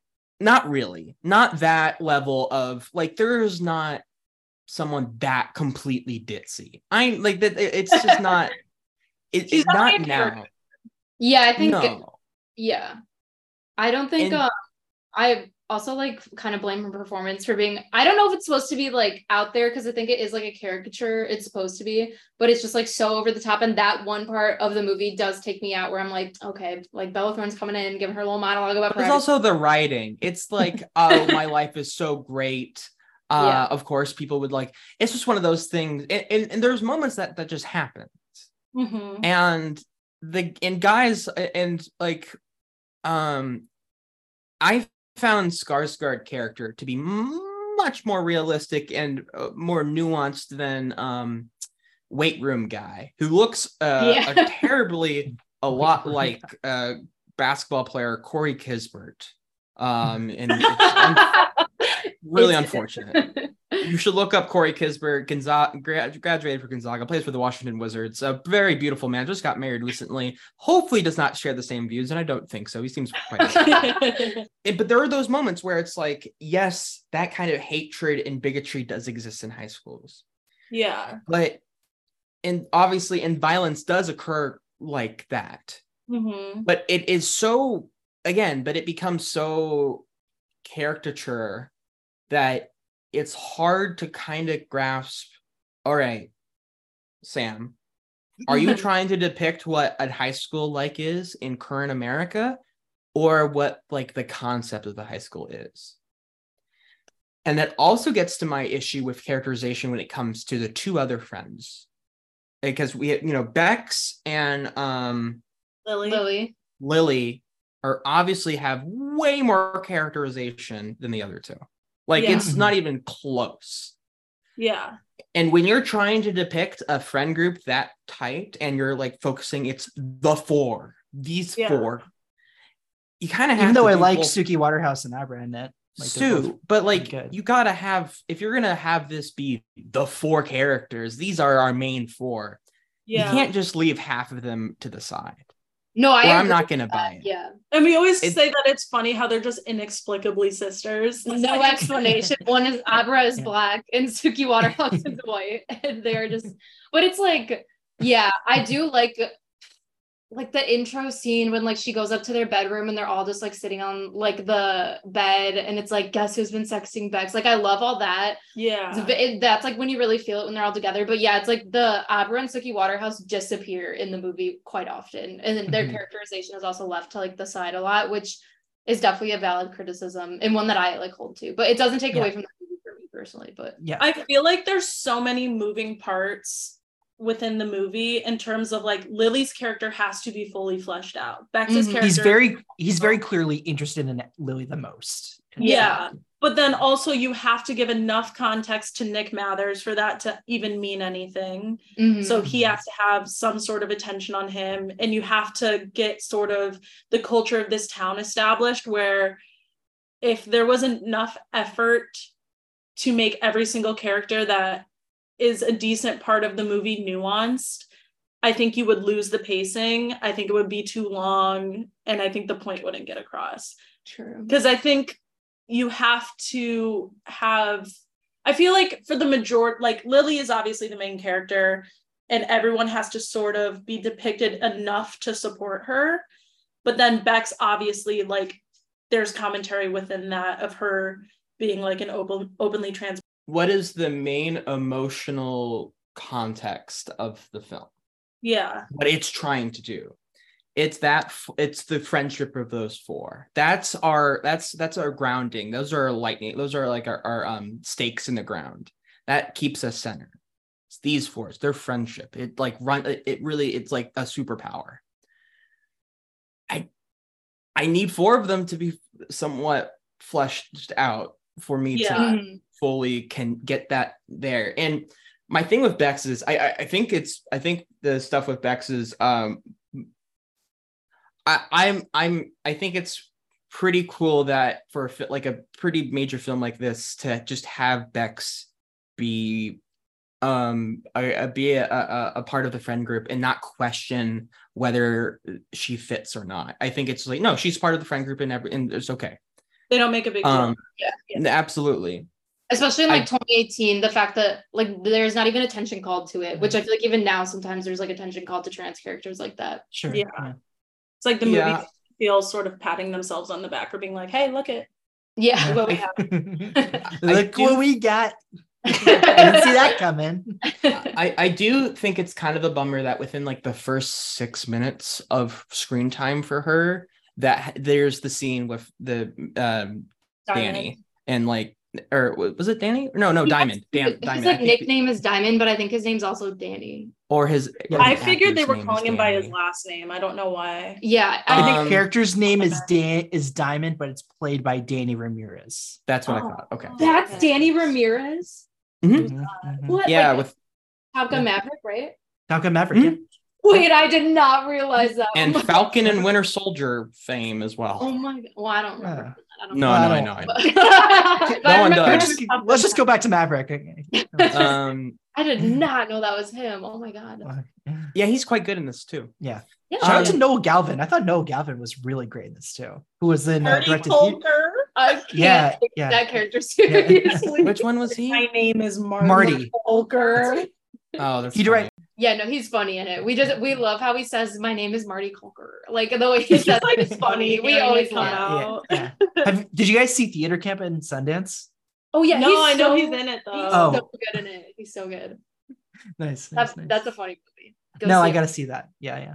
it's trying to have its cake and eat it too a lot of the time this is oh this you know we're tr- this we're trying to have the emotional crux of the film be this four but we're only going to focus on two of them uh, we're going to try to depict what it's really like to be a teenage girl in or teenage uh, girl in high school but we're also going to have caricatures surrounded by uh, surround uh, like surrounding them um it's that trade trade on and trade off that gets that bothers me and kind of is just like I don't know it's hard for me to stay connected. I, I, I think my the majority of my issues here are the script and also the lack of cohesion when it comes to um, characters in general. Um, it, it's trying, it's biting off way more than it can chew. That's for sure. And I respect, and I usually always respect that. But it, it does. I, I, do think it, it it loses some points for me by doing so and losing like um like the emotional crux of the film because at some point so you mentioned like unfriended unfriended. I you know maybe it's not the most brilliant social commentary but it's doing that while also being a horror film. Mm-hmm. um bling ring is also is having this great social commentary while also just being like a hilarious romp. Mm-hmm. um uh, you know eighth grade like a touching story about a girl growing up while also having this commentary. At some point with assassination nation i'm just like well what else are you doing? You have this commentary that um but it is funny i i think it's hilarious i think it's funny yeah. it is i also love coming from like my horror movie fan roots, I love a blood like mm-hmm. a bloodbath. A blood and we quite literally get a blood bath. Blood bath. Yeah, I love that scene. Um yeah, I do agree. It's very ambitious. Definitely like some loose threads or like ideas that aren't completely like coming together. But for me, it like makes sense why this guy would go on to make a TV show too. Yeah, because he's trying he is trying yeah. to fit so many ideas into this movie. Yeah. And that's why I get like it's a lot thrown at you and a lot to take in. And I do think I don't know. I just see the end of the film though, like with everyone hunting the girls and like, you know, her lovely little speech at the end, which yeah. we have opinions on. Um, it does it comes down to I don't think it's just like talking about high school at that point then. It's talking about like the right. culture we live in. Right. Yeah. So it's like that's why I'm like forgiving of things turning into caricatures, especially like I do think the like at least with Bex and Lily, they're like fleshed out characters. Mm-hmm. It's okay if like everyone else. But the thing is, is like the guy, the weight room guy, I don't remember the character's name, but who's like slay him high, killers. Corey like Is it is it Johnny? High, killers. I forget. I'm gonna look it up. He's gonna look it up. But like okay. he seems like a caricature, but it's like awful that I like know. It's sort of like what the Jacob Elordi character in Euphoria becomes. Yeah. Yeah. Yeah. Kind of. Yeah. Like I I do think that his character is not as Oh, I uh. I see it the Corey Kispert He connection. does look like that dude. I I totally yeah. see it. Clay's He's a sweet boy. He's a sweet boy who just got His married. name is Johnny. So. Johnny. Yes, played by Cody Christian. He's from Pretty Little Liars. That's where I knew PLL from. Oh. Yes. Cody Christian is way too close to Corey Kispert. That's true. It's similar name. Maybe they're Um, Greta's. yeah, but I, I think Amazon is something that it does it does like shift the movie away from being like a movie of our times to then being like a genre exercise Mhm. once the girls have their catharsis Mhm. Right. and i guess that's that's really like if if it didn't go into that really like um uh if it wasn't so like giallo inspired at the end i think Yeah. would've, Yeah. like, The really yeah.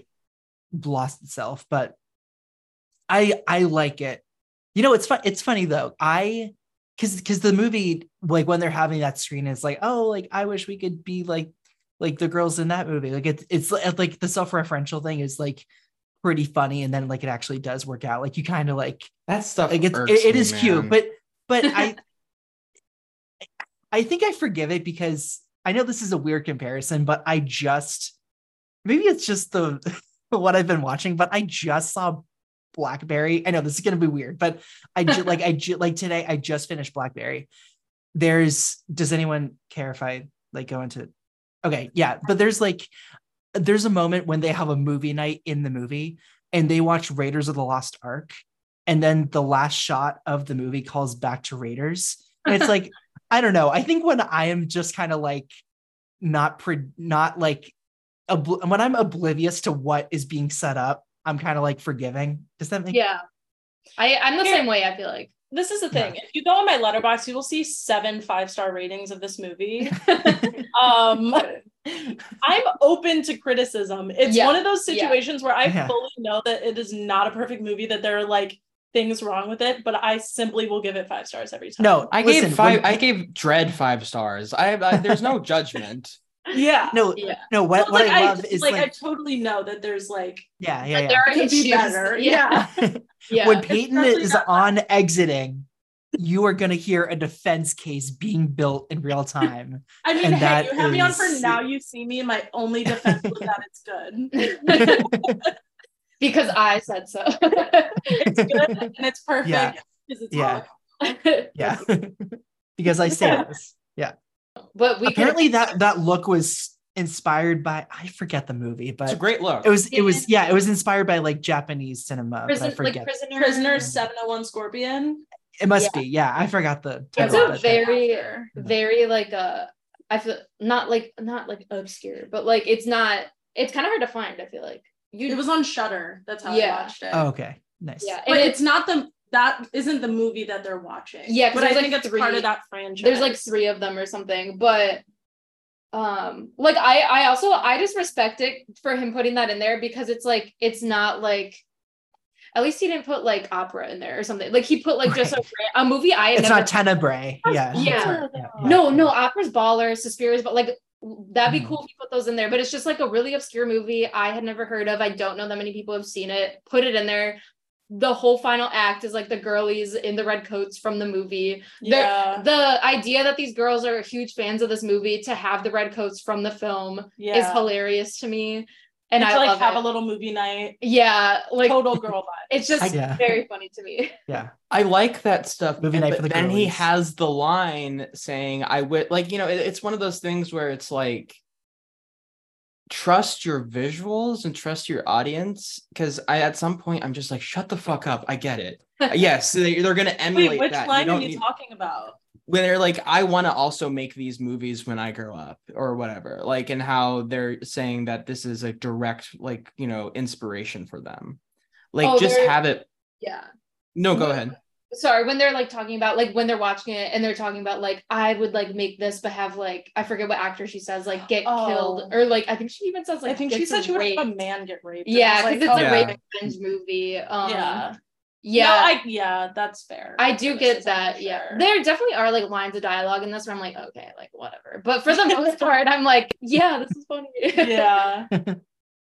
It, it is, it is, I, I, I, I- it is funny. I, I guess I don't, I guess like, yeah, I just sometimes I just was like, no, I get it. Like, they make the same point over and over again. Um, I'm gonna make a reference to a film that just came out, and you're not gonna be I also able think to. Oh, Sam ahead. Levinson is also very dumb, and he doesn't get that he's like being funny sometimes. And- but he thinks he's but he thinks he's really Yeah. smart um It's just you don't have that that often, you know. It's just like movies made by a dumb guy, so Yeah. Made by a dum dum. rich dumb guy. so i'm gonna about to- i'm gonna connect this to a movie that just came out recently and there's just no way you guys are gonna figure out what i'm talking about there's Oh this God. film You're gonna outdo my BlackBerry. there's this film that came out on netflix and it, it had and I'll, I'll reveal the title at the end the villain yeah the villain is a serial killer but he's more like a serial hacker and he gets random normal people to do his bidding by hacking into his account ac- hacking into all their accounts and blackmailing them he basically has a he's it's like a serial killer with an army of people he can use Okay. it's this really fascinating idea because it the film really gets point get, gets to the heart of there's one thing that no one wants you that no one wants to be revealed. There's always that one thing and you Yeah. will go at crazy lengths to keep it secret um no matter how immoral and how it can also just start off like oh i want you to do this thing here that thing here but then you start building onto that contract like you have there then he has more blackmail to use on you. Um and the villain is the villain is played by andy serkis um Don't know what movie this is, but no, no, really this Kind is of not gonna sounds like that happen. episode of Black Mirror. Yeah. it's Yeah, but it's just really but I, I i found it I almost found it, but it's really succinct the way they do it. And it's also tied to a lot of like really emotional things. Because it's also showing good people who are have this horrible past that are being made to do these things or are ashamed of themselves. Mhm. And it gets you more engaged with just like how he can turn basically seeming like the most innocent person into his personal, like uh his personal tool of murder like at one point he convinced he has all these people like on like in the middle of london square um having them like look they have a the camera rig attached to them focusing on their face and they're all like hang like on the roofs of these uh buildings about like right on the edge. And at one time and he has convinced all of them by using this blackmail to kill themselves and just drop off while getting filmed and everyone falling down like crazy. And you see and this happens while idris elba the protagonist is dealing with is all of this? this. It is the continuation of the bbc series luther and it is the film luther fallen sun I what? it's the I did not know that's what that was about. That's crazy. That's insane. That makes me want to watch all of Luther so I can watch that movie. luther is good luther is yeah, good I have. It's on. It's on the list. Yeah, it's I mean, it's it's not like it's not highbrow though. It's like It's no the real- idol. no It's The like Idol. serial. It's like serial killer of the week, and it's very trashy, but he's very good, and it's very British, Mm-hmm. and I like it. Um, but that idea of this great shame, and that really connects to the point at the end of the film where everyone has been so like destroyed by this these hacks that they've all have this thing that ties them together and that makes them vulnerable and uh, uh, easy to exploit. Um it's I, I it's really fascinating that idea. And I, I think that's maybe my favorite part of assassination nation is that the mobilization of a town and how and, and the, the idea the um uh, what does lily say something that you you made these rules and now you don't like them anymore i'm paraphrasing Yeah. Yeah. Yeah. you d- it you know it also connects it's like very purgy as well with all those masks and Yeah. like this mass militia and mobilization of random folks with all this arsenal and thing and like all these guns and stuff um but the issue is and obviously these are going for different things is that none of the people who are really exploited besides lily and I guess that one girl who g- gave that bat to Bella Thorne are particularly good people. Maude. Maude Apatow. Maude Mhm. Apatow. Not Apatow. Yeah. Um, it's all these people who you're like, yeah, you. I, oh, I guess Colman Domingo. That's also one of my favorite parts is him, and I think it's. I think you lose something with how he leaves the film and how that thing is never resolved because I Mm. think he gets to that real interesting point of what does the how does this destroy lives? And obviously, it continues with Lily, but I- I- again, it's all these the introduction of concepts and ideas that are also just dropped at the, from just out of hat. Like it's at some point, I wish he was thinking less about the Bella Thornes and the weight in the weight room guys and thinking more about the Colman Domingos and like having and having that be more take up more of the screen time because I don't know if you need to give these people these bigots and th- these got these like jocks like a face and a name and like motivation mm-hmm. Yeah. I get that. Cer- yeah. Certainly, it would be a different movie if like you switched the perspective of Principal Terrell, and then it's like the girls would be on like the sidelines of the movie, Right. and then they're sort of the side characters because I Um, think that I might lightly disagree with the fact that the Colman Domingo subplot is like like dropped or random. Like we don't see it through to its end, but I think it's part of the larger conversation on how we define sexualization, especially when it comes to like like underage people. Like obviously in that situation it's like his daughter and she was in the tub and it was like a oh, very interesting thing and it got twisted. But I also think, like, especially because she had Lily has that whole conversation with her parents about it at the dinner table. And then it sort of just gets echoed back, like when everything gets leaked, that Hmm. The photos of her are found on this adult man's phone. And she is seen as like she's not seen as a victim. Like she is seen to be at blame Like, both by her parents and the community and everyone around her. Like no one is viewing it from this 30 something, 40 something year old man is taking advantage of this. Un- well, she's whatever. She's not underage, but she is a child still. Like she's in high school. Um, is taking advantage of this teenage girl, but instead of viewing it that way, they're like, oh, who's the Salem slut? And her parents are like, what's wrong with you? Yeah, I'm just gonna cut in here real quick and say the scene where she comes home and her parents kick her out bothers Oh, me, it's so like bad. unnerves me to no end when I see it because I just think it's so awful.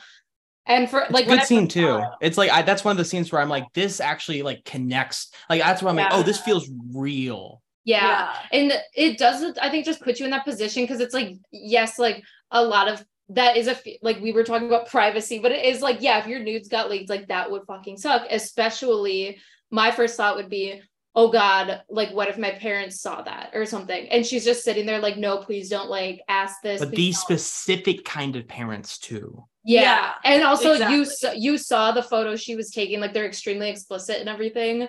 And she's taken so many. You can tell she's like been doing it for a long time. It's like it just imagine your parents seeing that is just like so terrifying. And then her parents kicking her out is just awful. And I think And the that's like, idea of being a home wrecker and like all those things, Yeah. right? As a teenage girl who's like, like made it like Yeah. yeah, okay, she definitely made a mistake like doing this to a married man and everything, but it's like also on him. Um and she doesn't deserve to Absolutely.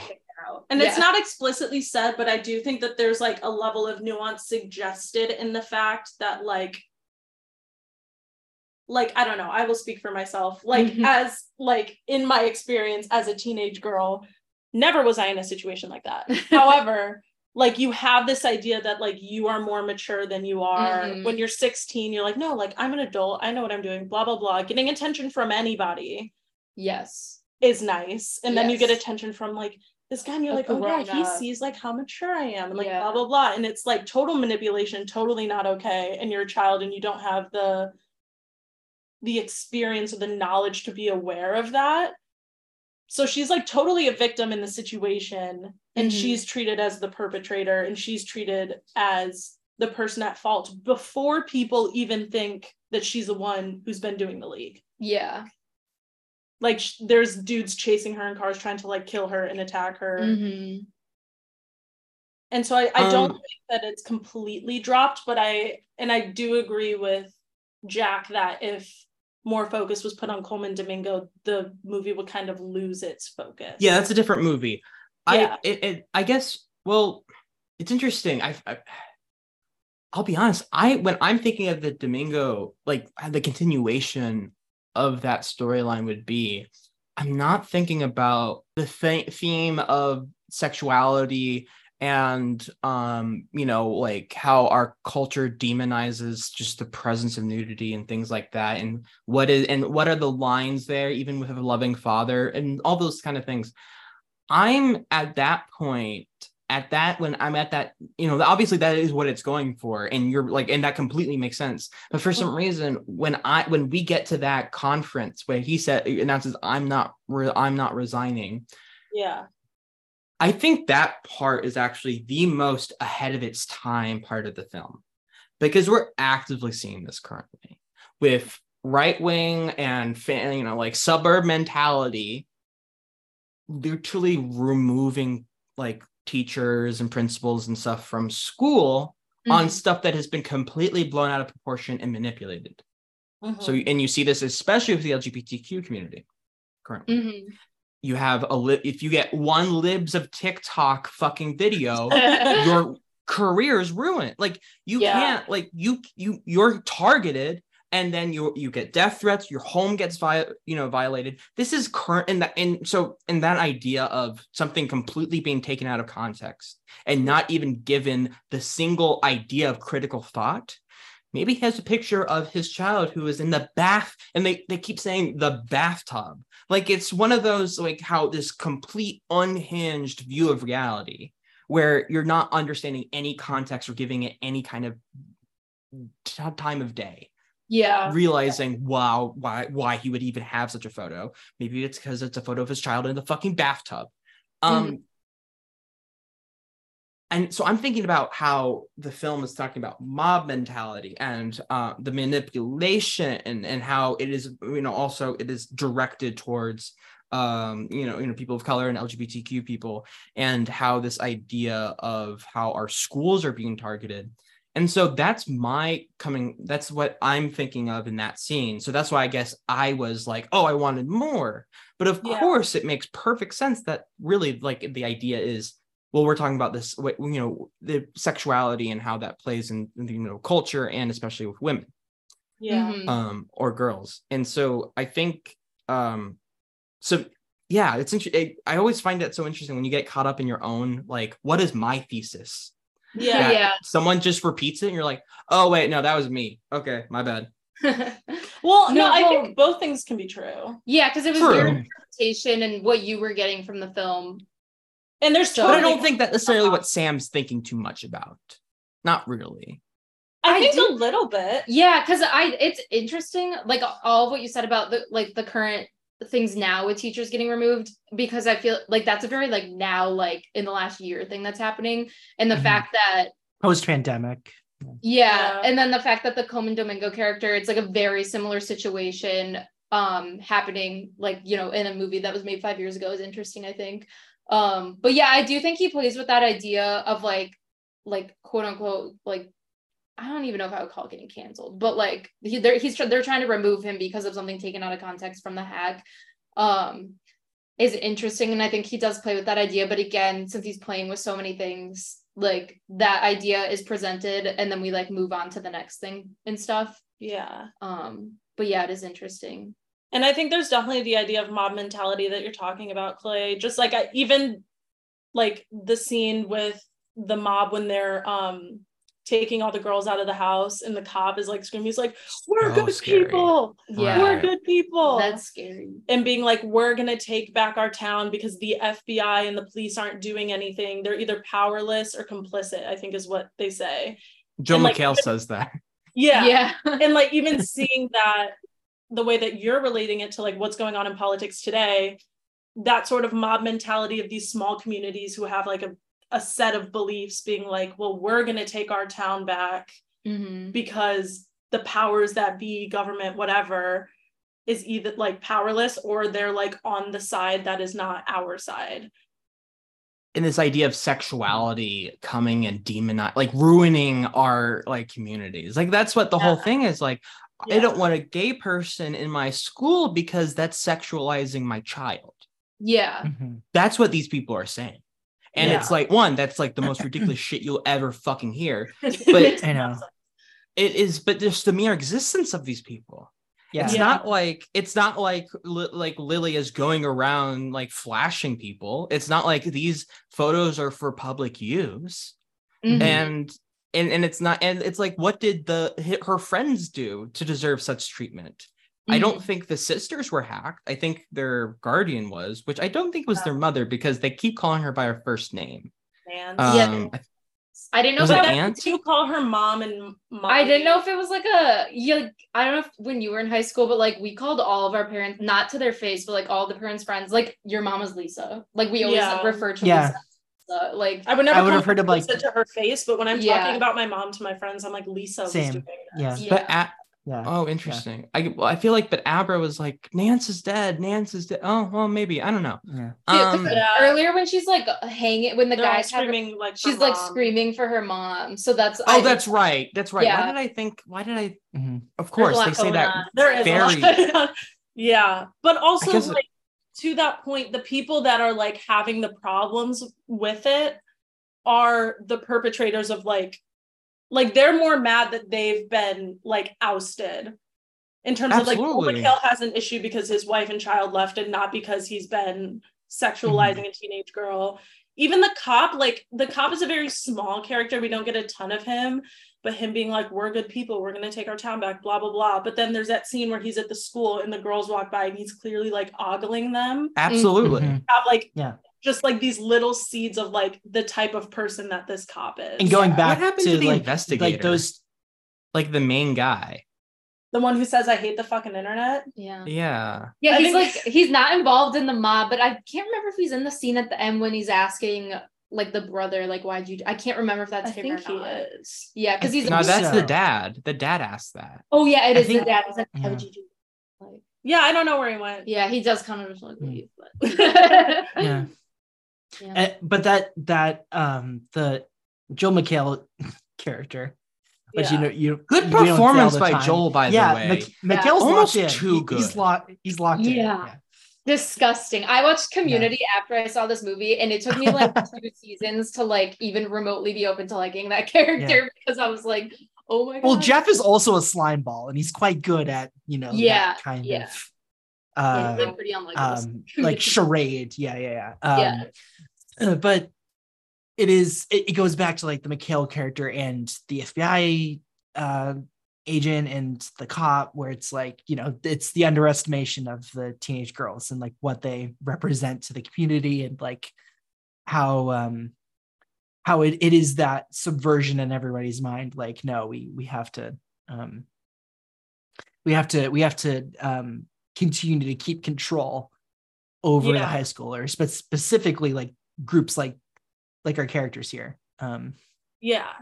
And I, I think kind of going off of that, because I feel like that's a good point, is just like obviously this this movie on its surface is about like physical control, but it's also like this idea of intellectual control and how Gen Z, going back to what we said earlier about like access and awareness and like how that's different within generations now, is sort of pushing back against older generations um authority whether that's intellectual authority physical authority whatever like even the conversation that lily's having with her parents at the dinner table like sort of shutting down their logic of being like well you're saying that he's a child molester but there's a naked picture of me on the mantle and then they're like Yeah. well i've been on the planet for 45 years or whatever yeah. and like even when we were rewatching it for this podcast emily said that it reminded her of like being a feminist when she was 13 When I like discovered feminism on Tumblr and I'd be like ranting at the kitchen table, if my parents would be like, okay, enough, Emily, like, enough, like, okay, calm down.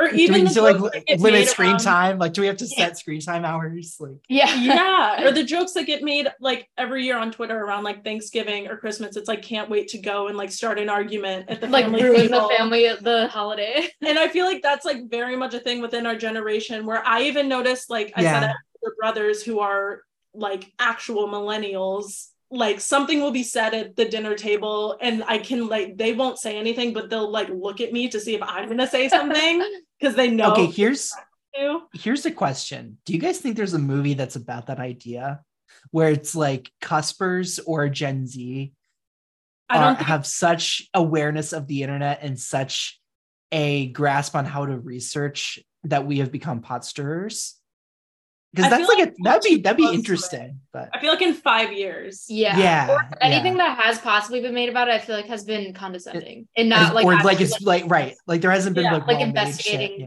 that Yeah, like yeah. phenomenon. I feel like that our generation. yeah i feel like but I that'd be feel like there's definitely like an intellectual aggression that our Mhm. generation has, where it's like we Mhm. are like with the access that we have and like internet knowledge and like whatever, like more Yes. willing to stir the pot, more willing to s- shut down something someone older than us says, less willing to adopt the respect your elders thing. Yeah. Like literally there's a yeah generational divide, and I think that that's sort of a through line in the movie as well. What well, what I find interesting to that idea is like Sam Levinson is nearly 40 and clearly That's has this I know. I'm like, who's he talking? right, yeah. No, and clearly Well, has isn't he a big i- collaborator on set? Isn't that like his thing where he actually like works with his actors? yes. I think so. You've got to, because otherwise, like, what the fuck? I think he also has like a daughter. Like not that like whatever, but I think he's a dad.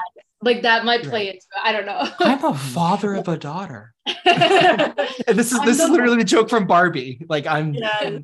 the son of uh, um but no i um yeah yeah because i because i was watching an interview from sundance and he was like yeah i just like like the birth of my child was very recently and this was a huge honor to have my film premiere here. But it- that's so i guess it's just like that recency must have like had a different view as a parent.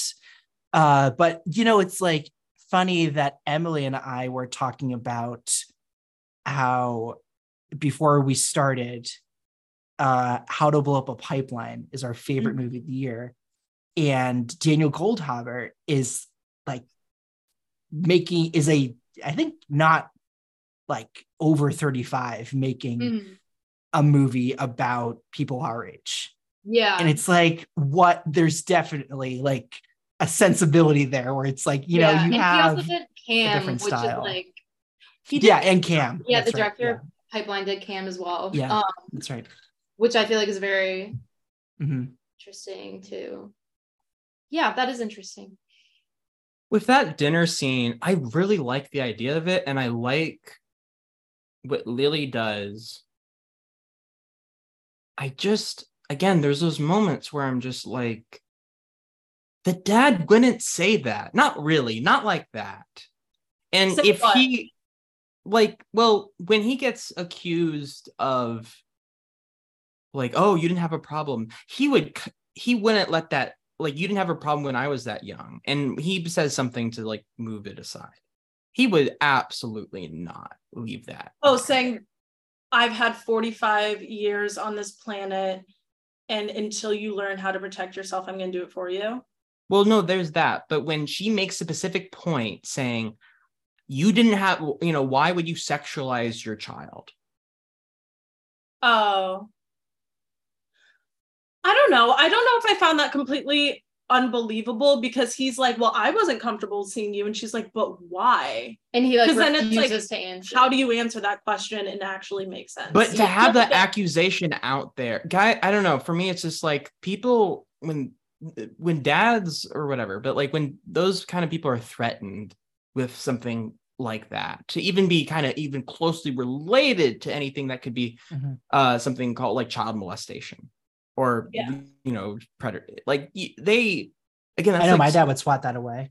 You know, yeah. they would well, would- I don't think she's accusing him of being a molester. I think she's no but to even be closely associated to it no obviously he's she's not just like, like, why would you be uncomfortable with your own daughter being naked if I'm your daughter? And I think he says something like, like Lily, you're a smart girl. I know you like to debate, but Mhm. blah blah blah. He, I like- feel like that's a believable dad answer. because he's like trying Mm. to shift the conversation away from like something that's making him uncomfortable because he's a never probably BDA. thought of it like that.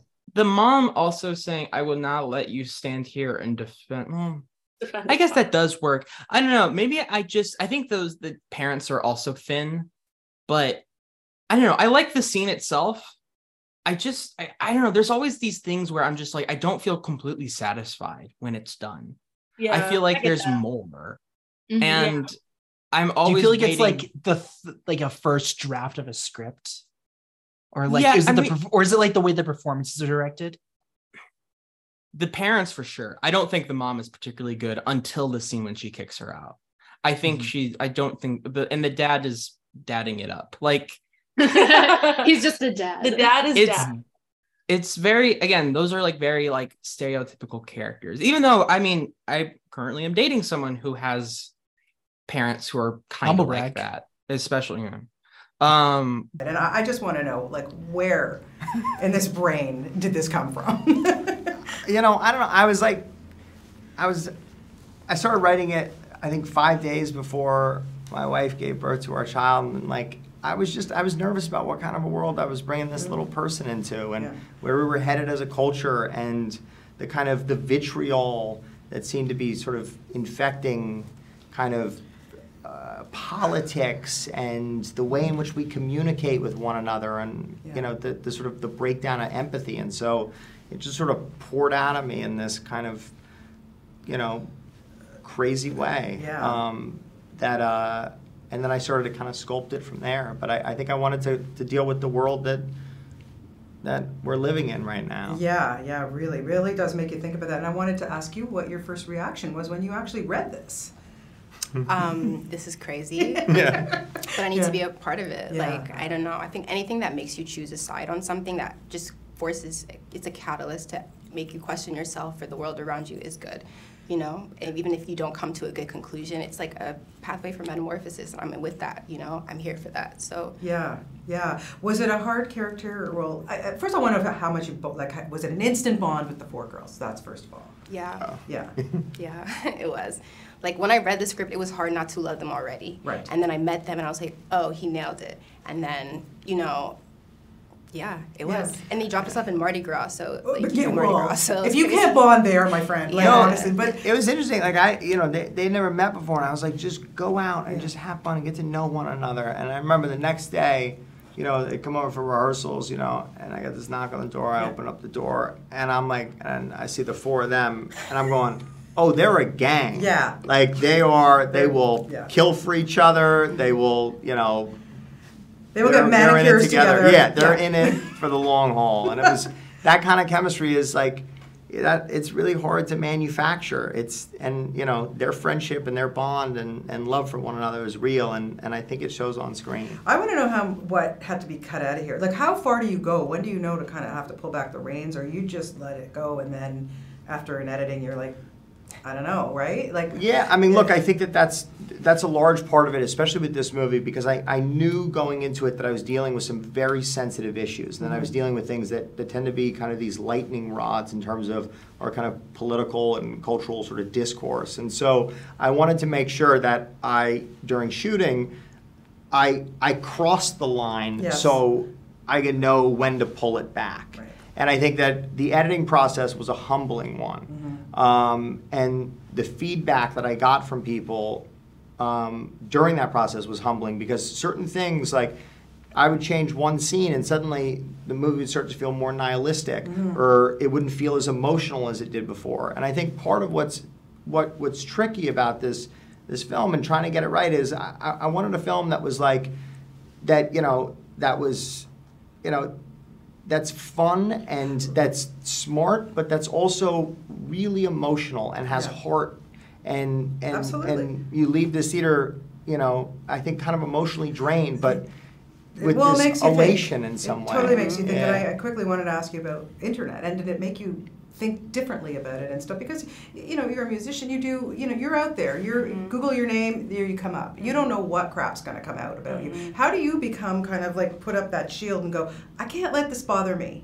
I haven't figured that out yet. That's why I mm. think this movie is important. Like we haven't figured out a barrier between us and the public, and like us, not even the public, just like me and anyone else behind a screen. It's like we're just trying to figure it out, and so that's why I love this film because he didn't really push a, an agenda or a, me- like a direction. He was just like, "This is what it is." Like question yourself. Like if you don't like what you see, it's just a reflection, Yeah. you know, of the times. Yeah, and also, do you want to put up a barrier? Mm-hmm. Like because then then you're starting to close yourself off emotionally, And which is the yourself. other. Like yeah, you're saying, like there's this person, they're sponsored, and you're Yeah, this is like Instagram, your this hidden. is this is one this is one ver this is the sanitized safe version that I know Mhm. everyone will like and be okay with and it's like you know it's one of those things where it's like I think the villain of this movie is not social media.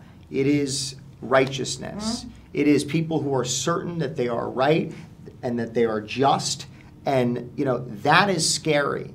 Um, that's a horror movie. And I think that's the real kind of villain of uh, of this film and what it's about Yeah. is that we need to we need to start looking at one another with a bit more empathy and uh, and and looking at situations and you know looking at the context of something and the nuance of something and, and taking into the kind of you know the full kind of human experience when we're making these judgments about one another for whatever reason it is Yeah. whether I agree with it or disagree with it like I think that's the that's the key to it is we're dealing with other human beings Yeah. I think we Anything else you guys have on your mind or Um, about Assassination Nation? Have you I- guys been re- rewatched this a lot? What like no, I've like seen it once, one time. Yeah. Uh, totally Peyton, is that the same with is that Peyton, same with you? Uh, right? One time, is that it? That's you're done. I've seen it seven times. Two of those times were back to back. Like- the day before I turned 20 and the day I turned 20. And the day I turned 20, I made my parents watch it with me. And they Oh, loved how it. did your- they, they- loved it. uh, My mom was like, it. my parents mom enjoyed it. was And that a surprise or were you like they'll probably o- like it? I knew my mom would like it. I knew Your my mom's into horror movies. I guess that Yeah. would be an easy sell. I I didn't know what like how my dad would react to it. But it was my birthday, so I was like, "Dad, you have to watch it, and you, you can't Yeah. fight me on it." Um, and so he you, did. I guess the parents that are easy to like choose what they would like to watch. No. Like, are they predictable? No, mine aren't. I Me feel and like my my mom- mom is, but I she can't. won't watch a lot of what I like, but I'll know what she likes, and I'm like, oh, mom. I don't think I've I don't think I've I- ever shown a movie my mom didn't like, or she's lying to me. Mm. My mom will pretty much watch what like whatever I ask her to. But if she's picking the movie, it's harder because Yeah. She'll like we watch a lot of horror movies together. But if she's picking the movie, she's like, "Oh my gosh, like let's watch this movie." And I'm like, "What's it about?" She's like, "Well, this girl dies of cancer, and then her mother gets cancer, and then their house burns down, and it's just about like their lives." And I'm like, "That's so fucking depressing." We have a movie for you. Have you heard of the Carl Franklin movie? Jack, say the title, because I forget it. One. Hey, listen, guys. We all know that one true thing. One true Starring- thing with Meryl Yeah. Streep and uh, I bet you uh, if it's depressing, my mom has seen it. Also, my mom She- said she's gonna listen to this, Well, so she's gonna be like crossing her arms. Hi, Lisa. Hi, Lisa. Mom. Hi, mom. Hi, Mrs. Robinson. Um, um, what's your mom's Oh, name? no. I know, I, I know everyone else's mom's name. oh yeah, I'll shout out my mom. She won't listen. Uh, Kathy. Kathy. It's Kathy with Okay. a C. Kathy. Kathy with a C. Hi, Kat.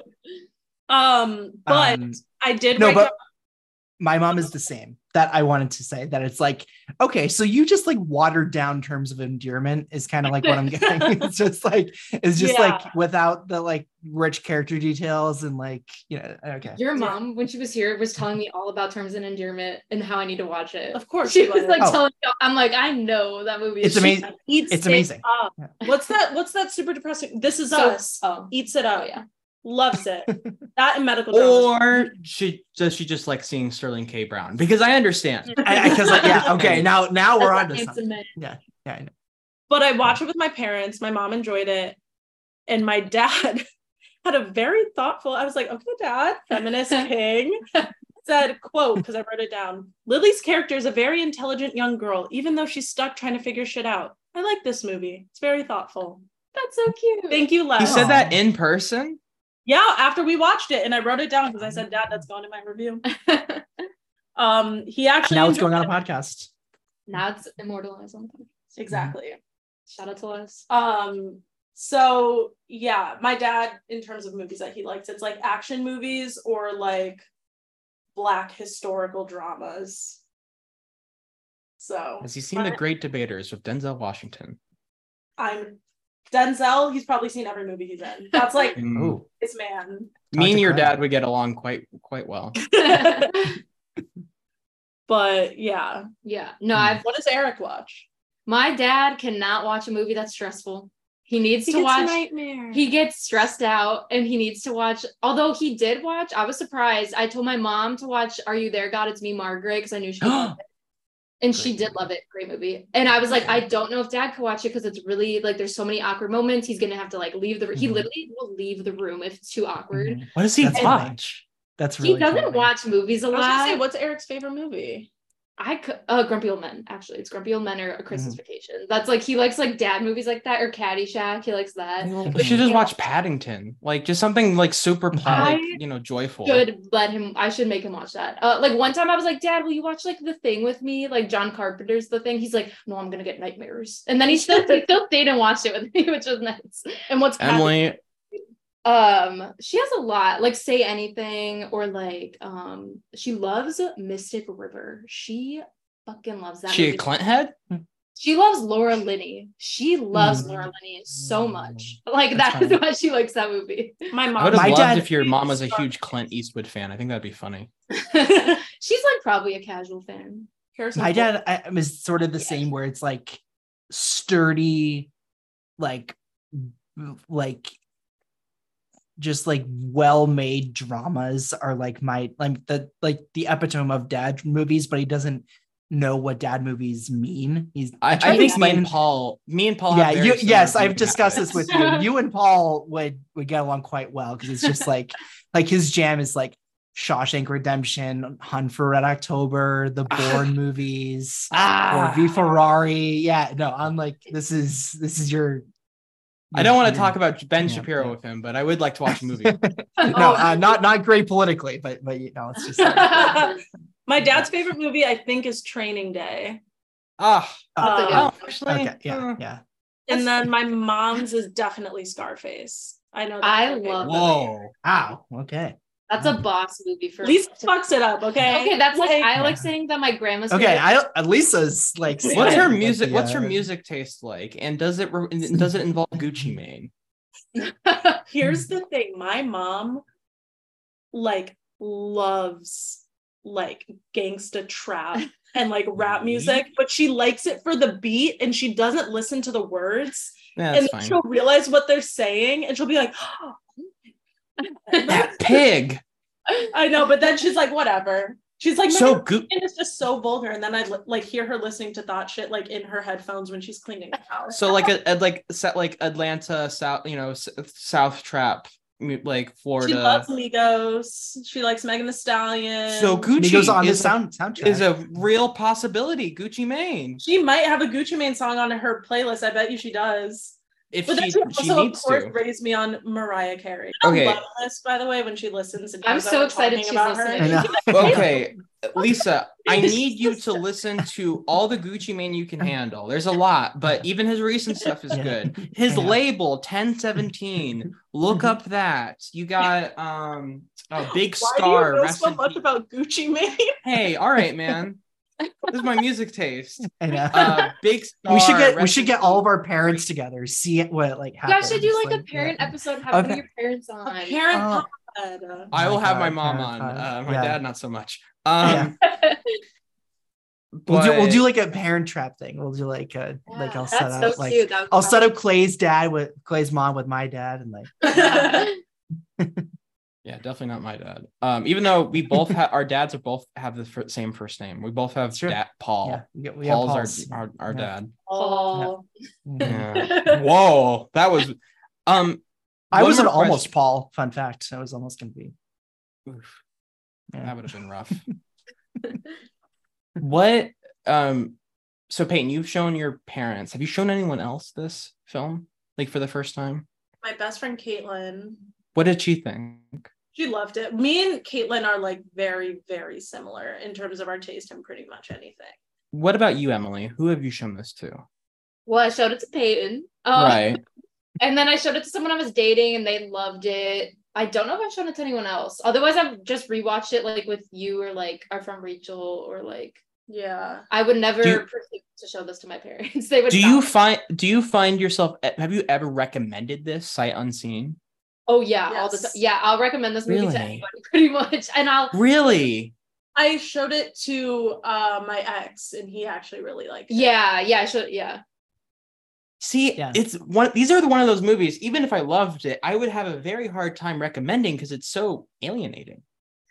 I get yeah, I'm just like since I see it as such a fun time, I feel like Right. like everyone's just gotta get my opinion is like or my mindset when recommending it is everyone's gotta give it a chance. And Mhm. usually everyone, I mean, I've shown it to like two people and they've loved it. So I gotta because see like I'll also like i've always thought that my parents aren't too predictable in what they would like and therefore i just stop recommending things but if i'm fairly confident that my dad especially would like something that we're going to cover then i'm going to be curious whether i'm going to curious i'm going to be curious what my dad will think about it no matter if he likes it um like on our Meyerowitz stories episode, I remember like he was just like it was funny and uh yeah, family's important.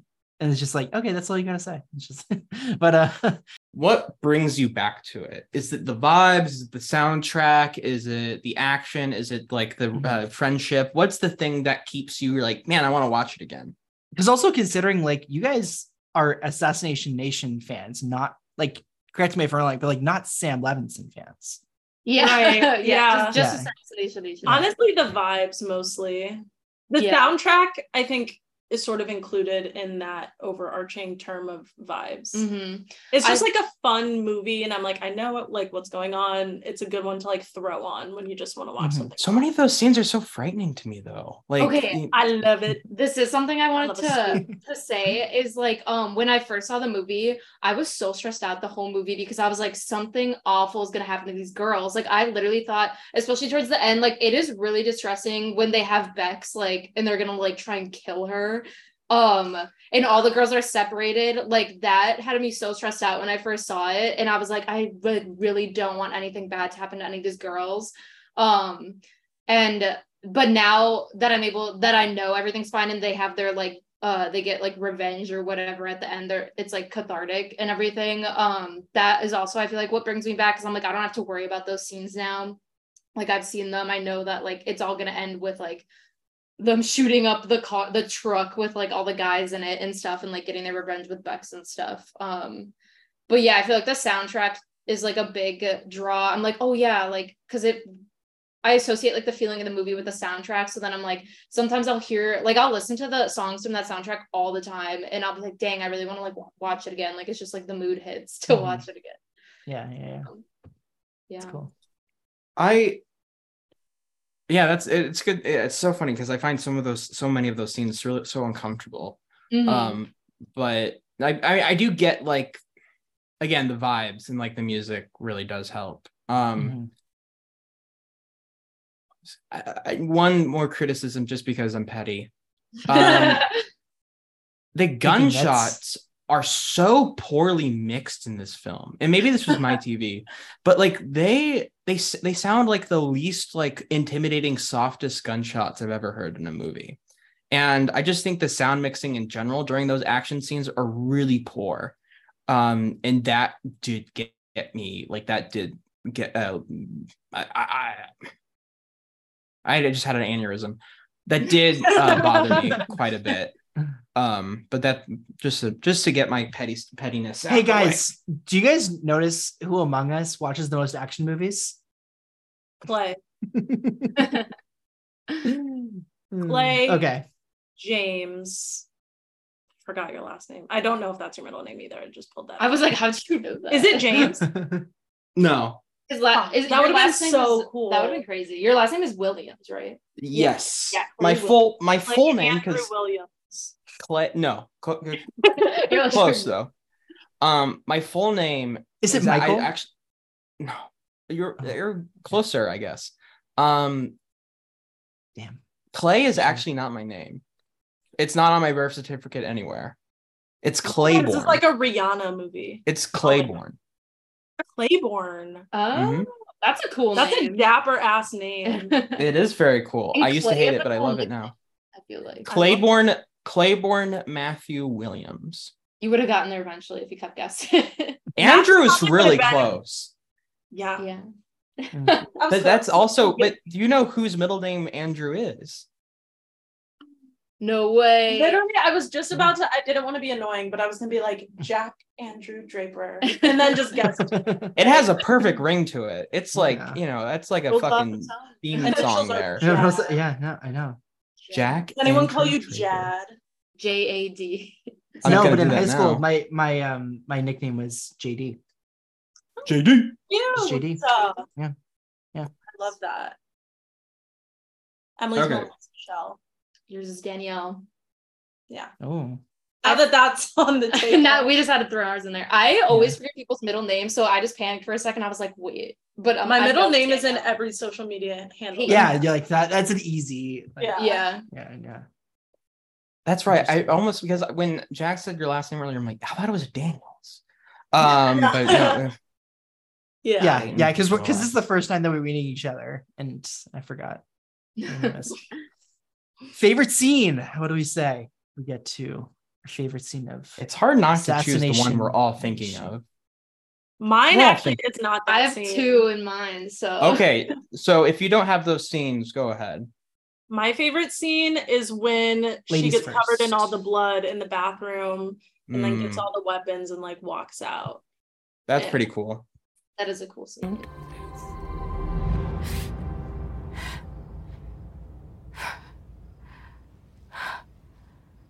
You wanna kiss me, Daddy?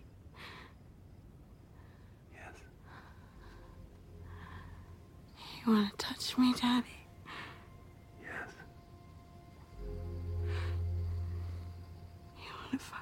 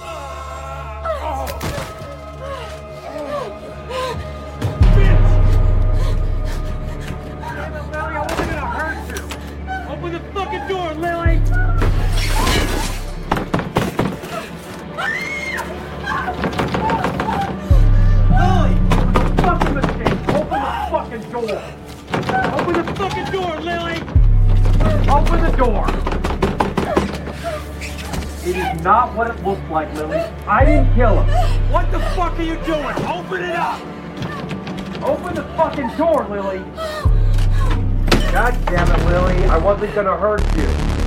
I have lost everything, okay? I have nothing. Open the door right now, or I'm gonna lose it. I need you to open the door right fucking now! Right now! Open this fucking door, you little dick! Open the fucking door!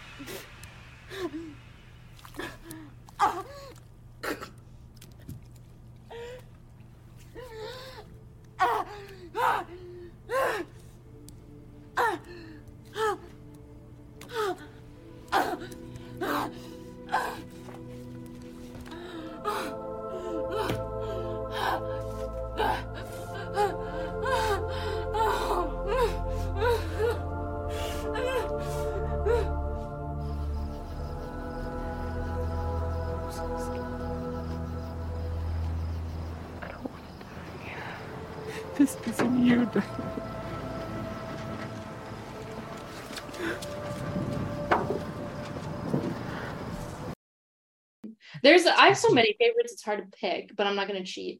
Um, I will not say the scene that uh, everyone's thinking but um, I will say the party scene with the three like split Mm. things like seeing that and again even though i had seen carrie but for some reason i was like whoa like split screen like that's crazy but i just thought i love the way it's edited i love it with lily's monologue going over it and the music is sick and the whole like progression of bex hooking up with diamond or whatever um with Have him. you guys seen um Femme Fatale, the Brian De Palma film? Mm-mm. From, uh, I know he loves the split screen. i think i've seen that one In the very opening of the movie, there's a Yeah. heist pulled off of Yes. at the Cannes Film Festival, and yes i remember that was like the there's the the, an exact like the three Mhm. like like vertical s- sections of the screen. Yeah, it's pretty cool. yeah But have you seen a body double I have seen Body. It's great. Okay, because the invasion, the house Yeah. invasion scene reminds me very much of that movie. Yeah, Um, it's my it's my favorite De Palma. it is also I just recently watched it. It is so good. I was like shocked, like at how Yeah. great it was. I love that movie. Yeah, De Palma yeah, rules. Yeah. Yeah, he's great. Good guy to steal from for sure. Like in this movie. but yeah, And that's plenty I- have. Yeah. Yeah. Yeah.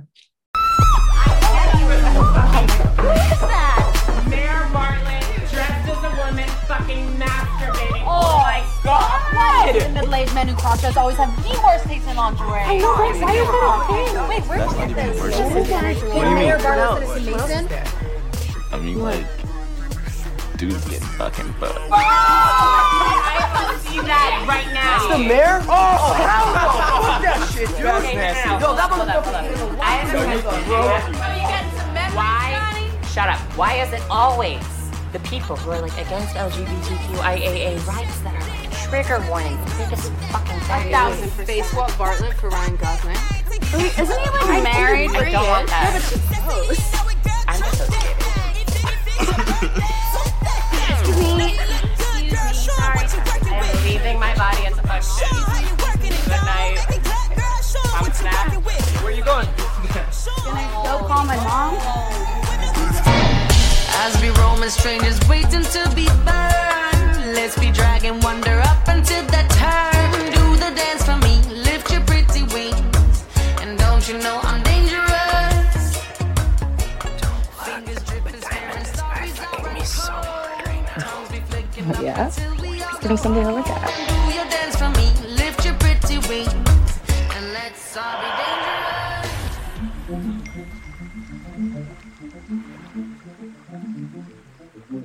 They tell you that if you're honest and you say what you feel, then you'll get what you want.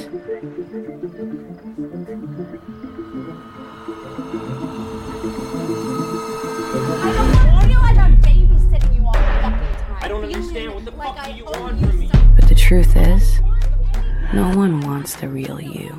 Well, fuck off! Like, go fuck yourself. Go fuck yourself.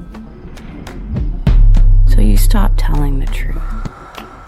You lie to your friends. You lie to your family. You lie to everyone who says they love you for being you. Because guess what? They're lying too.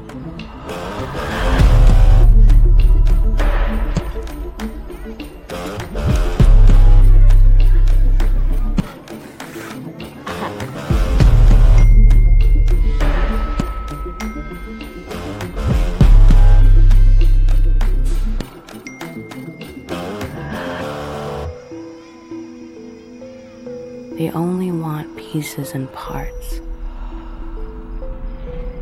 They want to pick and choose. They want that laugh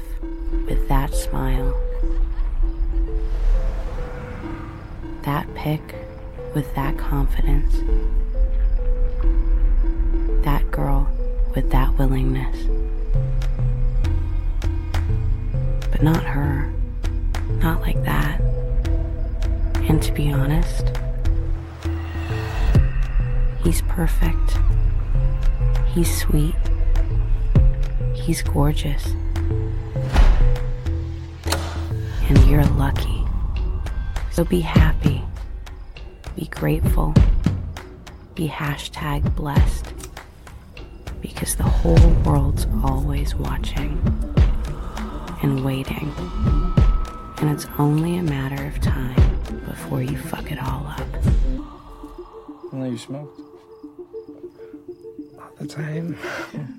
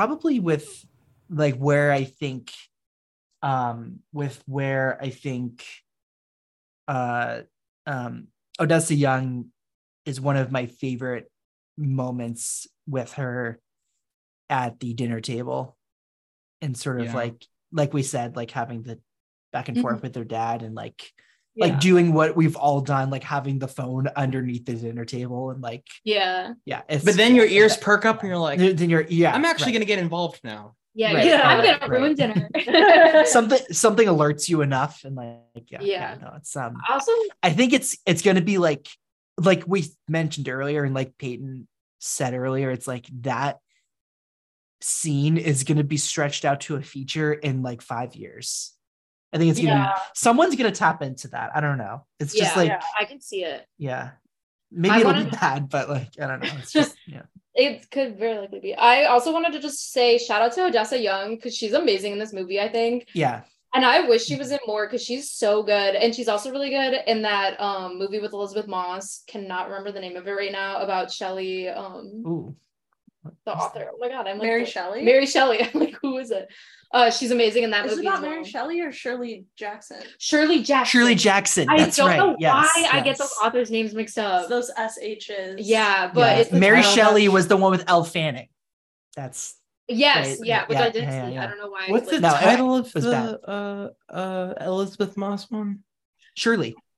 Oh, that's what- okay, I was Shirley, gonna say- yeah, Shirley. That's a cool Michael Stuhlbarg and That's a good uh, movie, Logan yeah. Lerman. That's a good Yeah, movie. Yeah, yeah, really, really good movie. And Odessa Yeah. Young is so good in it. Like I wish Yeah, she was yeah. more stuff. Hire her. Yeah. Because I think it's just like, and I- I forgot she was in that because the Lizzie Moss performance is so Yeah. commanding. Yeah. The scene of You them always say Lizzie though- Moss. I think you're a Scientologist. I think that's why, Jack. Um Yep. now is the I time s- to tell you. Yeah, I will say my favorite scene. Hmm. I I'm talking I- to you guys now from the Church of Scientology, and I think I should. It's the come- ugliest building in Portland, by the way. If anyone's wondered, it's the Chur- Church There's of an ugly one in Chicago too. They What? It looks like a storefront. They're Yeah. rich. Why? Just go crazy. What are you doing? You have so much money. They have all this Hollywood money. Make a better building. Don't look. Don't be the sore thumb. Um. Well, I got the email about the school board meeting tomorrow night. Gonna vote on whether to fire the principal. There was always something about him that just didn't sit right with me. You and a lot of people. I mean, I just find the whole thing very disturbing. Disturbing? There are boundaries, Lily, between a father and a daughter. You may not believe that, but there are. Yeah, absolutely. I, I was never comfortable seeing you naked after you were two. Why? You're my daughter. That a good enough reason? But that's exactly what I mean. I'm your daughter. Why would you be weirded out? Lily, that's enough. All I'm trying to say is that nudity isn't inherently sexual. And it's the same thing with these photos. They're not sexual. It's you guys that are making them sexual. Okay? Just because a young girl is naked doesn't mean it's sexual or creepy or pervy, and it doesn't make him a child molester. Lily, give me a break. Mom, there's a naked photo of me on the mantelpiece at two years old. Do you think that is child pornography? Lily, I am not going to sit here and listen to you defend a child molester. But that's my point. He's not a child molester. He is a victim in this, just like his daughter. Lily, you like to debate, and I respect that. You, you want to play devil's advocate. You're smart, but you don't know the first thing about this world, sweetheart. And you call us prudes, old fashioned. But I'm going to tell you something. I've been on this earth 45 years, and if there's one thing I know, men will be men, girls will be girls, and until you can protect yourself, I'm going to do that for you.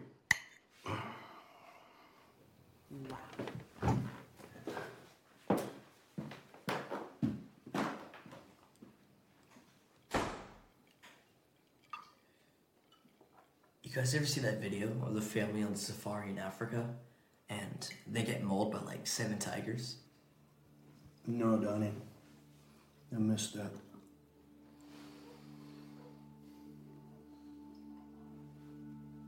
It's pretty cool.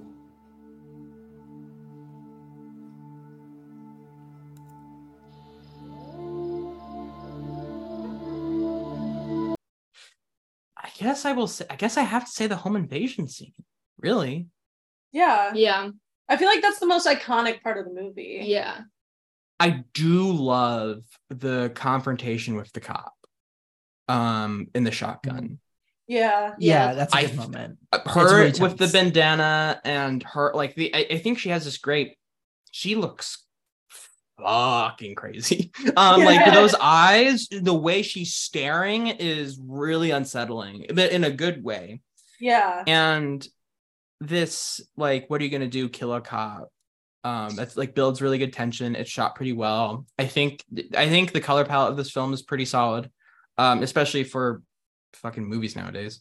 Um i and i think and she looks badass with like all of the guns all, hanging off of this red coat and like samurai swords and all these things and she's just like basically staring into his soul and waiting for him to pull it and she just shoots him no questions asked Yeah. um, but yeah, the home invasion stuff, it's good. It's like the most, it- it's something I kind of wanted for the whole movie. It's just like, go buck, just go Yeah. crazy, just Yeah. do what you want to do.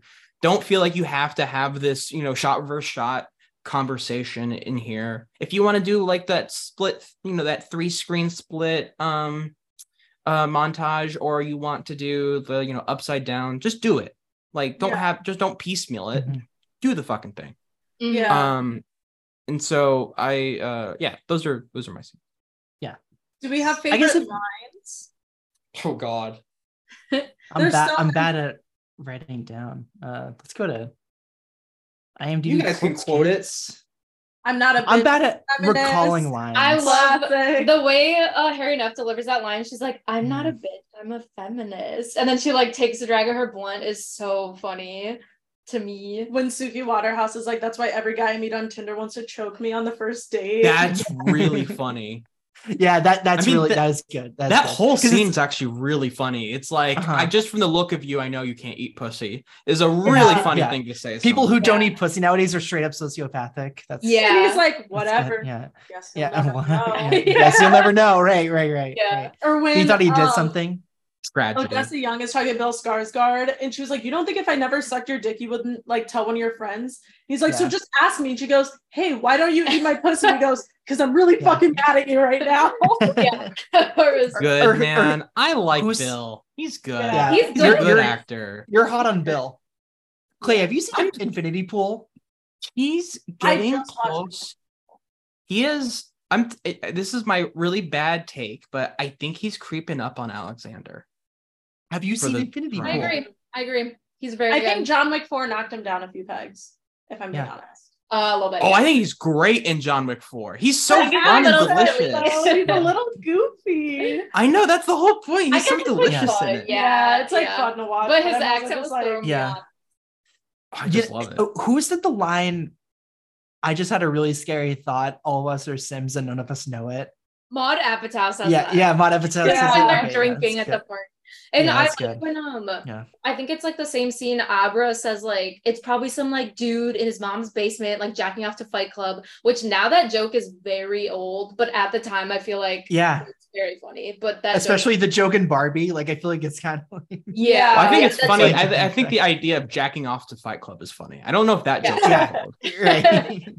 the idea. It's also it. because there's a lot. Yeah. there's a lot going with that. It's like, are you jacking Yeah. off to Brad Pitt? Are you jacking, jacking off to the ideology? What are you jacking off? to? terrorism. There's um the scene after they save Bex and they're all shooting the guns and they're like, if you like surrender your guns, we'll stop shooting. And then he just goes, fuck you cunts. I And they all so. that was gonna be the first line uh, that and they all mind. just like look at each other and start shooting again. yeah, I like that one. I think Yeah, there's one guy who's like, I'm gonna go for it and walks out and then he gets shot and he does this literally Yeah, like, yeah. like, he- like he's overacting so like funny. and Yeah. so He does like the GTA body shape. Yeah. Yeah, yeah, yeah, yeah. It's like someone Oh, shot through the so many car. good Yeah. lines. I also love, I think it's Abra who says it, where she's like, I have like a 108 page Nancy Grace fanfic. Yeah. uh, Suki Waterhouse my is like, it's actually pretty legit. Nan- I think Nancy. I think wasn't it Nancy Drew. no, it's Nancy No, I think Grace. it's Nancy Nancy Grace. Grace. Oh, Anthony. Yeah. Oh, yeah. Oh, that's right, because they talk Yeah. about that. Wow. Nancy Grace is like Mhm. the the true crime like predecessor, like basically. TV anchor lady Yeah. Oh. who's actually done a lot of really fucked up shit, but just And, Google like, it. right before that doesn't like like I think Bex is talking about like Casey Anthony and saying something, and then like Odessa Young or Were they gonna sue me?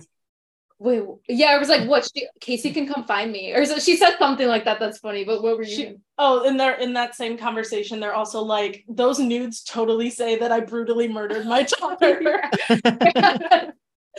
I Like, will say, like not that, like those little things in the script is like totally how people talk. right, right. Yeah. Definitely. Yeah. Yeah. Yeah. yeah. Yeah. I think uh, like I know people that talk like that as well. Yeah. Yeah. yeah, and it's I- like really specific. I feel like. Mhm. Yeah. Yeah. I will say, and we haven't talked about it too much, but I will say my Mm-hmm. least favorite line, and the and a line that has that literally knocked the movie half a star for me. Is this also going to be Nick like picking nets? I did it for the lulz. I no, hate it. that I yeah, that's I also hate it. that's that's pretty cheesy. It's I gotta- so it's- on. I can't. No, no, no, no. No, I don't. I Can't don't do love it. it either, to be honest. the only reason I think that I hold on to my love for that line is because I was like, like when you find out the brother and it's zooming and you're waiting for, I'm like, he's gonna say something so stupid that is like so Yeah. on the nose No, Yeah. that's with the whole that's thing. true.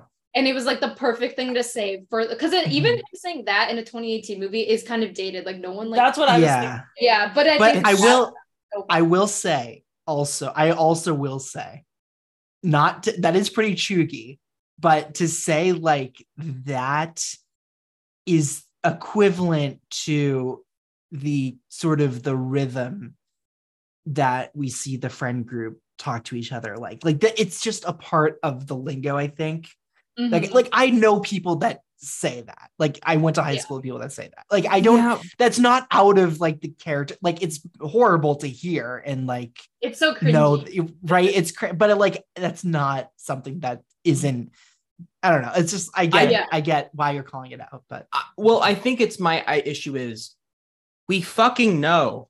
like that's my issue is we know like we can wa- we watched the movie too. I promise Yeah. you, we also watched it. We know he did it for the lulz. You didn't have to Yeah. fucking say it. That's what got me so mad. It was just like, yes, thank you, Sam. We also watched your movie. Fucking chill out. Like Yeah. I, I got I just was like, yes, yes, he did it Like, that's-. I I, feel understand. like- I understand.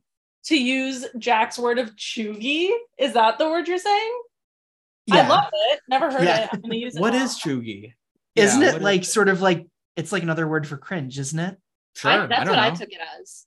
Well, Yeah. that I I understood the meaning of it. I had just never heard that word before. it's like Neither had so adopt it and use it properly. yeah But it's like sort of that word- overused it's like to the point where it's cringe That's yeah, the- that's like the way there's that I- moments in the movie that are like so absurd that even plot wise don't make sense, but because of that, it's like so funny. Like they see Bex right. about to be hung from a light pole and they take so long to get to her That kills me because time. they have to melodramatically walk in sync first. Yeah, with the like sick music and them all they all get their little intro, but they have to slowly walk into the situation instead of like running guns blazing. and it's like your keep Yeah. friend's about to be hate crimed. Like yeah, like Literally. shots in the haste. yeah, literally, like knees to chest. Yeah, But um, just like little things like that. It's like, of course, it doesn't actually make sense. It's Yeah. like, but it's because the Mhm. style is so like overt in the movie. and it almost makes Mhm. it like funnier, and it like keeps Yeah. the tone of the movie. It's like this super serious thing is happening, but let's have the girls get their dramatic walk in. Yeah. first. Yeah, and then Bex gets to join them and just like shoot everybody, so it's fun. Mhm. yeah, it definitely has its cake and and eat it too in that in yeah, that sense definitely. I guess like even though I'm sort of like a shrug about the movie, I still I still think it's like my favorite Sam Levinson project. I don't maybe like Euphoria season one, but that feels like a billion years ago. That feels like Um, I mean, that was after Assassination Nation, though. Yeah, that was wasn't that the next year, I think? Because then think you so. have that like really long gap in between season one and two. yeah. Um I will. yeah, Season but- one of Euphoria yeah. is, I think, like really good. But he also had other collaborators on that season, not like season two. it just But- feels like so it's just so long ago that I I'm like, yeah. But then season two just made so many mistakes. We're like, this is like you just lose like what made season one like pretty fresh, but There's so many threads that are just like thrown to the wind. Yeah. I feel like But I feel like there's so Also- many really good moments. Like Rue's solo episode is so good. See, there are really like Rue really having the moments. meltdown and like breaking the Mm. door in the house. That scene is like right. heart wrenching. And the first episode of season two, I think, is like um one of the best Euphoria episodes. Which like one is it? The New Year's Eve party. Oh, I love that episode. What ep- was it? Season one or season two where Nate has that like breakdown? That's the finale of freaking season out? one. Okay, because Yeah. that Yeah. also like fucking Yeah. scary. It was so good. I think season Yeah. two just like derails as it gets further. But Yeah. I'll still be seated for season three whenever we get that. 2028. Yeah. yeah. Yeah. And uh and Clay is the huge the idol head, which I didn't really see coming. Shut up, or is like, is it really coming from your house? Shit. This isn't good. Everyone's tweeting about it. How many people are gonna believe this? How many people are gonna think that I did this? Did mom set the alarm, Sarah? Uh, I don't know. I think I should go check. We need to go to. We need to go to Chicago or something.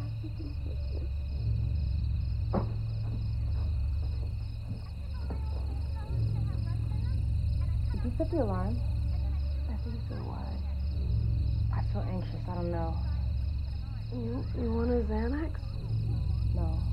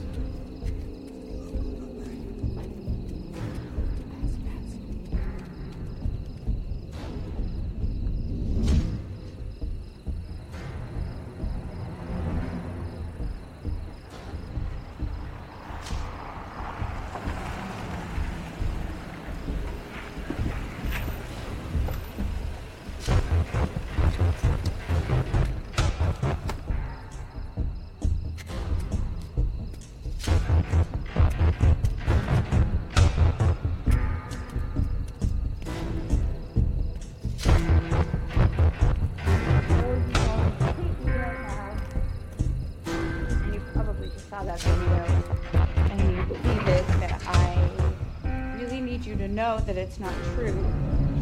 Because I wouldn't hurt people like this. And because of everything that's happened, I know you're not going to believe that. But I thought you should hear it from me directly. I didn't do this. I, I wouldn't wish this upon anyone. And I know that I've made some mistakes, but I, I'm not a bad person.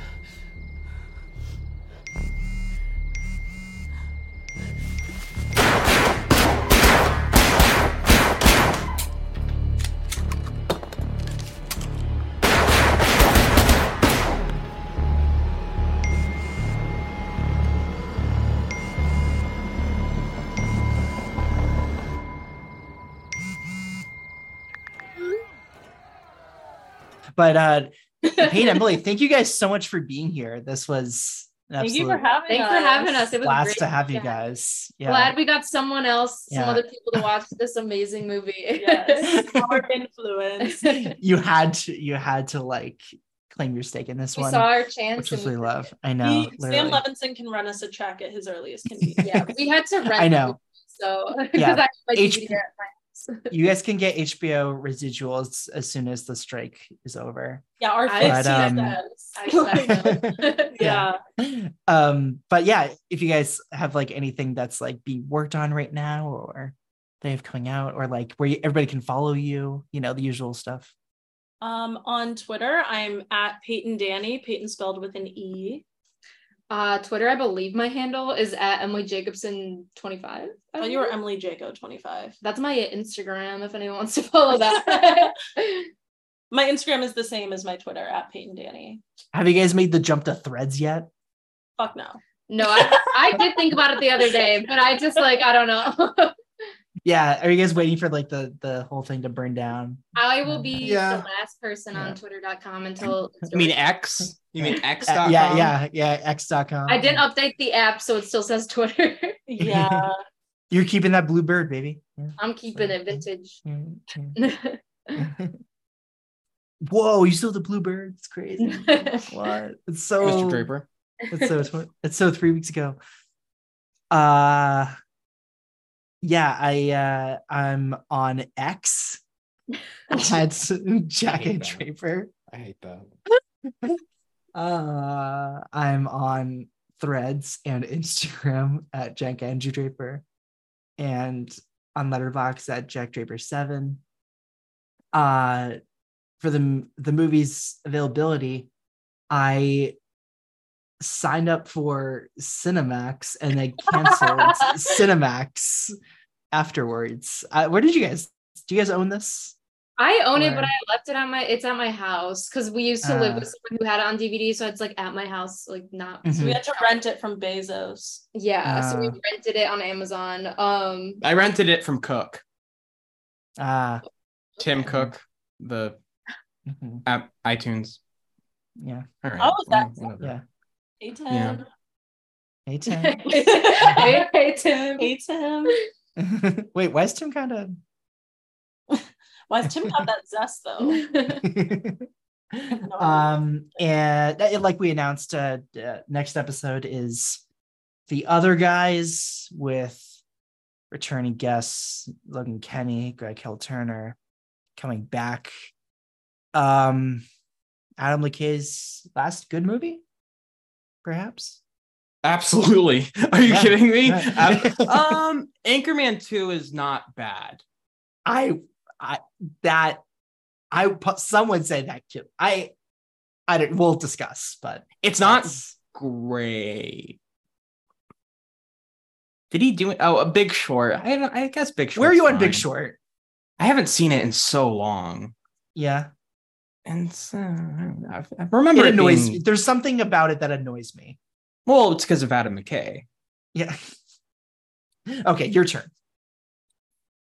Everyone follow me at Birds of Clay on Twitter, uh, Instagram at Birds of Clay 99. Where? Instagram. And you could also, if you're on the Instagram app and you feel like it, you can go to threads, which I have not posted a single post yet. Um, you can follow me on uh, Letterboxd at Birds of Clay, follow the podcast ca- account on Twitter at ETT Pod, and I don't know what's on threads. Don't ask us, okay? We're gonna wait. We're gonna wait until Twitter dies. Um, send I'm us an email gonna post exiting- on X. I'm still gonna post. I, you can send us an email at exiting through 2010s at gmail.com. Please remember, rate, review, subscribe, share us with a friend, retweet, run up someone in the middle of the street, explain to them the current feminist theory of selfies and how it, it- you know it's ruining our collective idea of bod- body positivity and then say hey actually go listen to exiting through 2010s and then run away. Um and be good to yourselves stay safe and we'll catch you next time on exiting through the 2010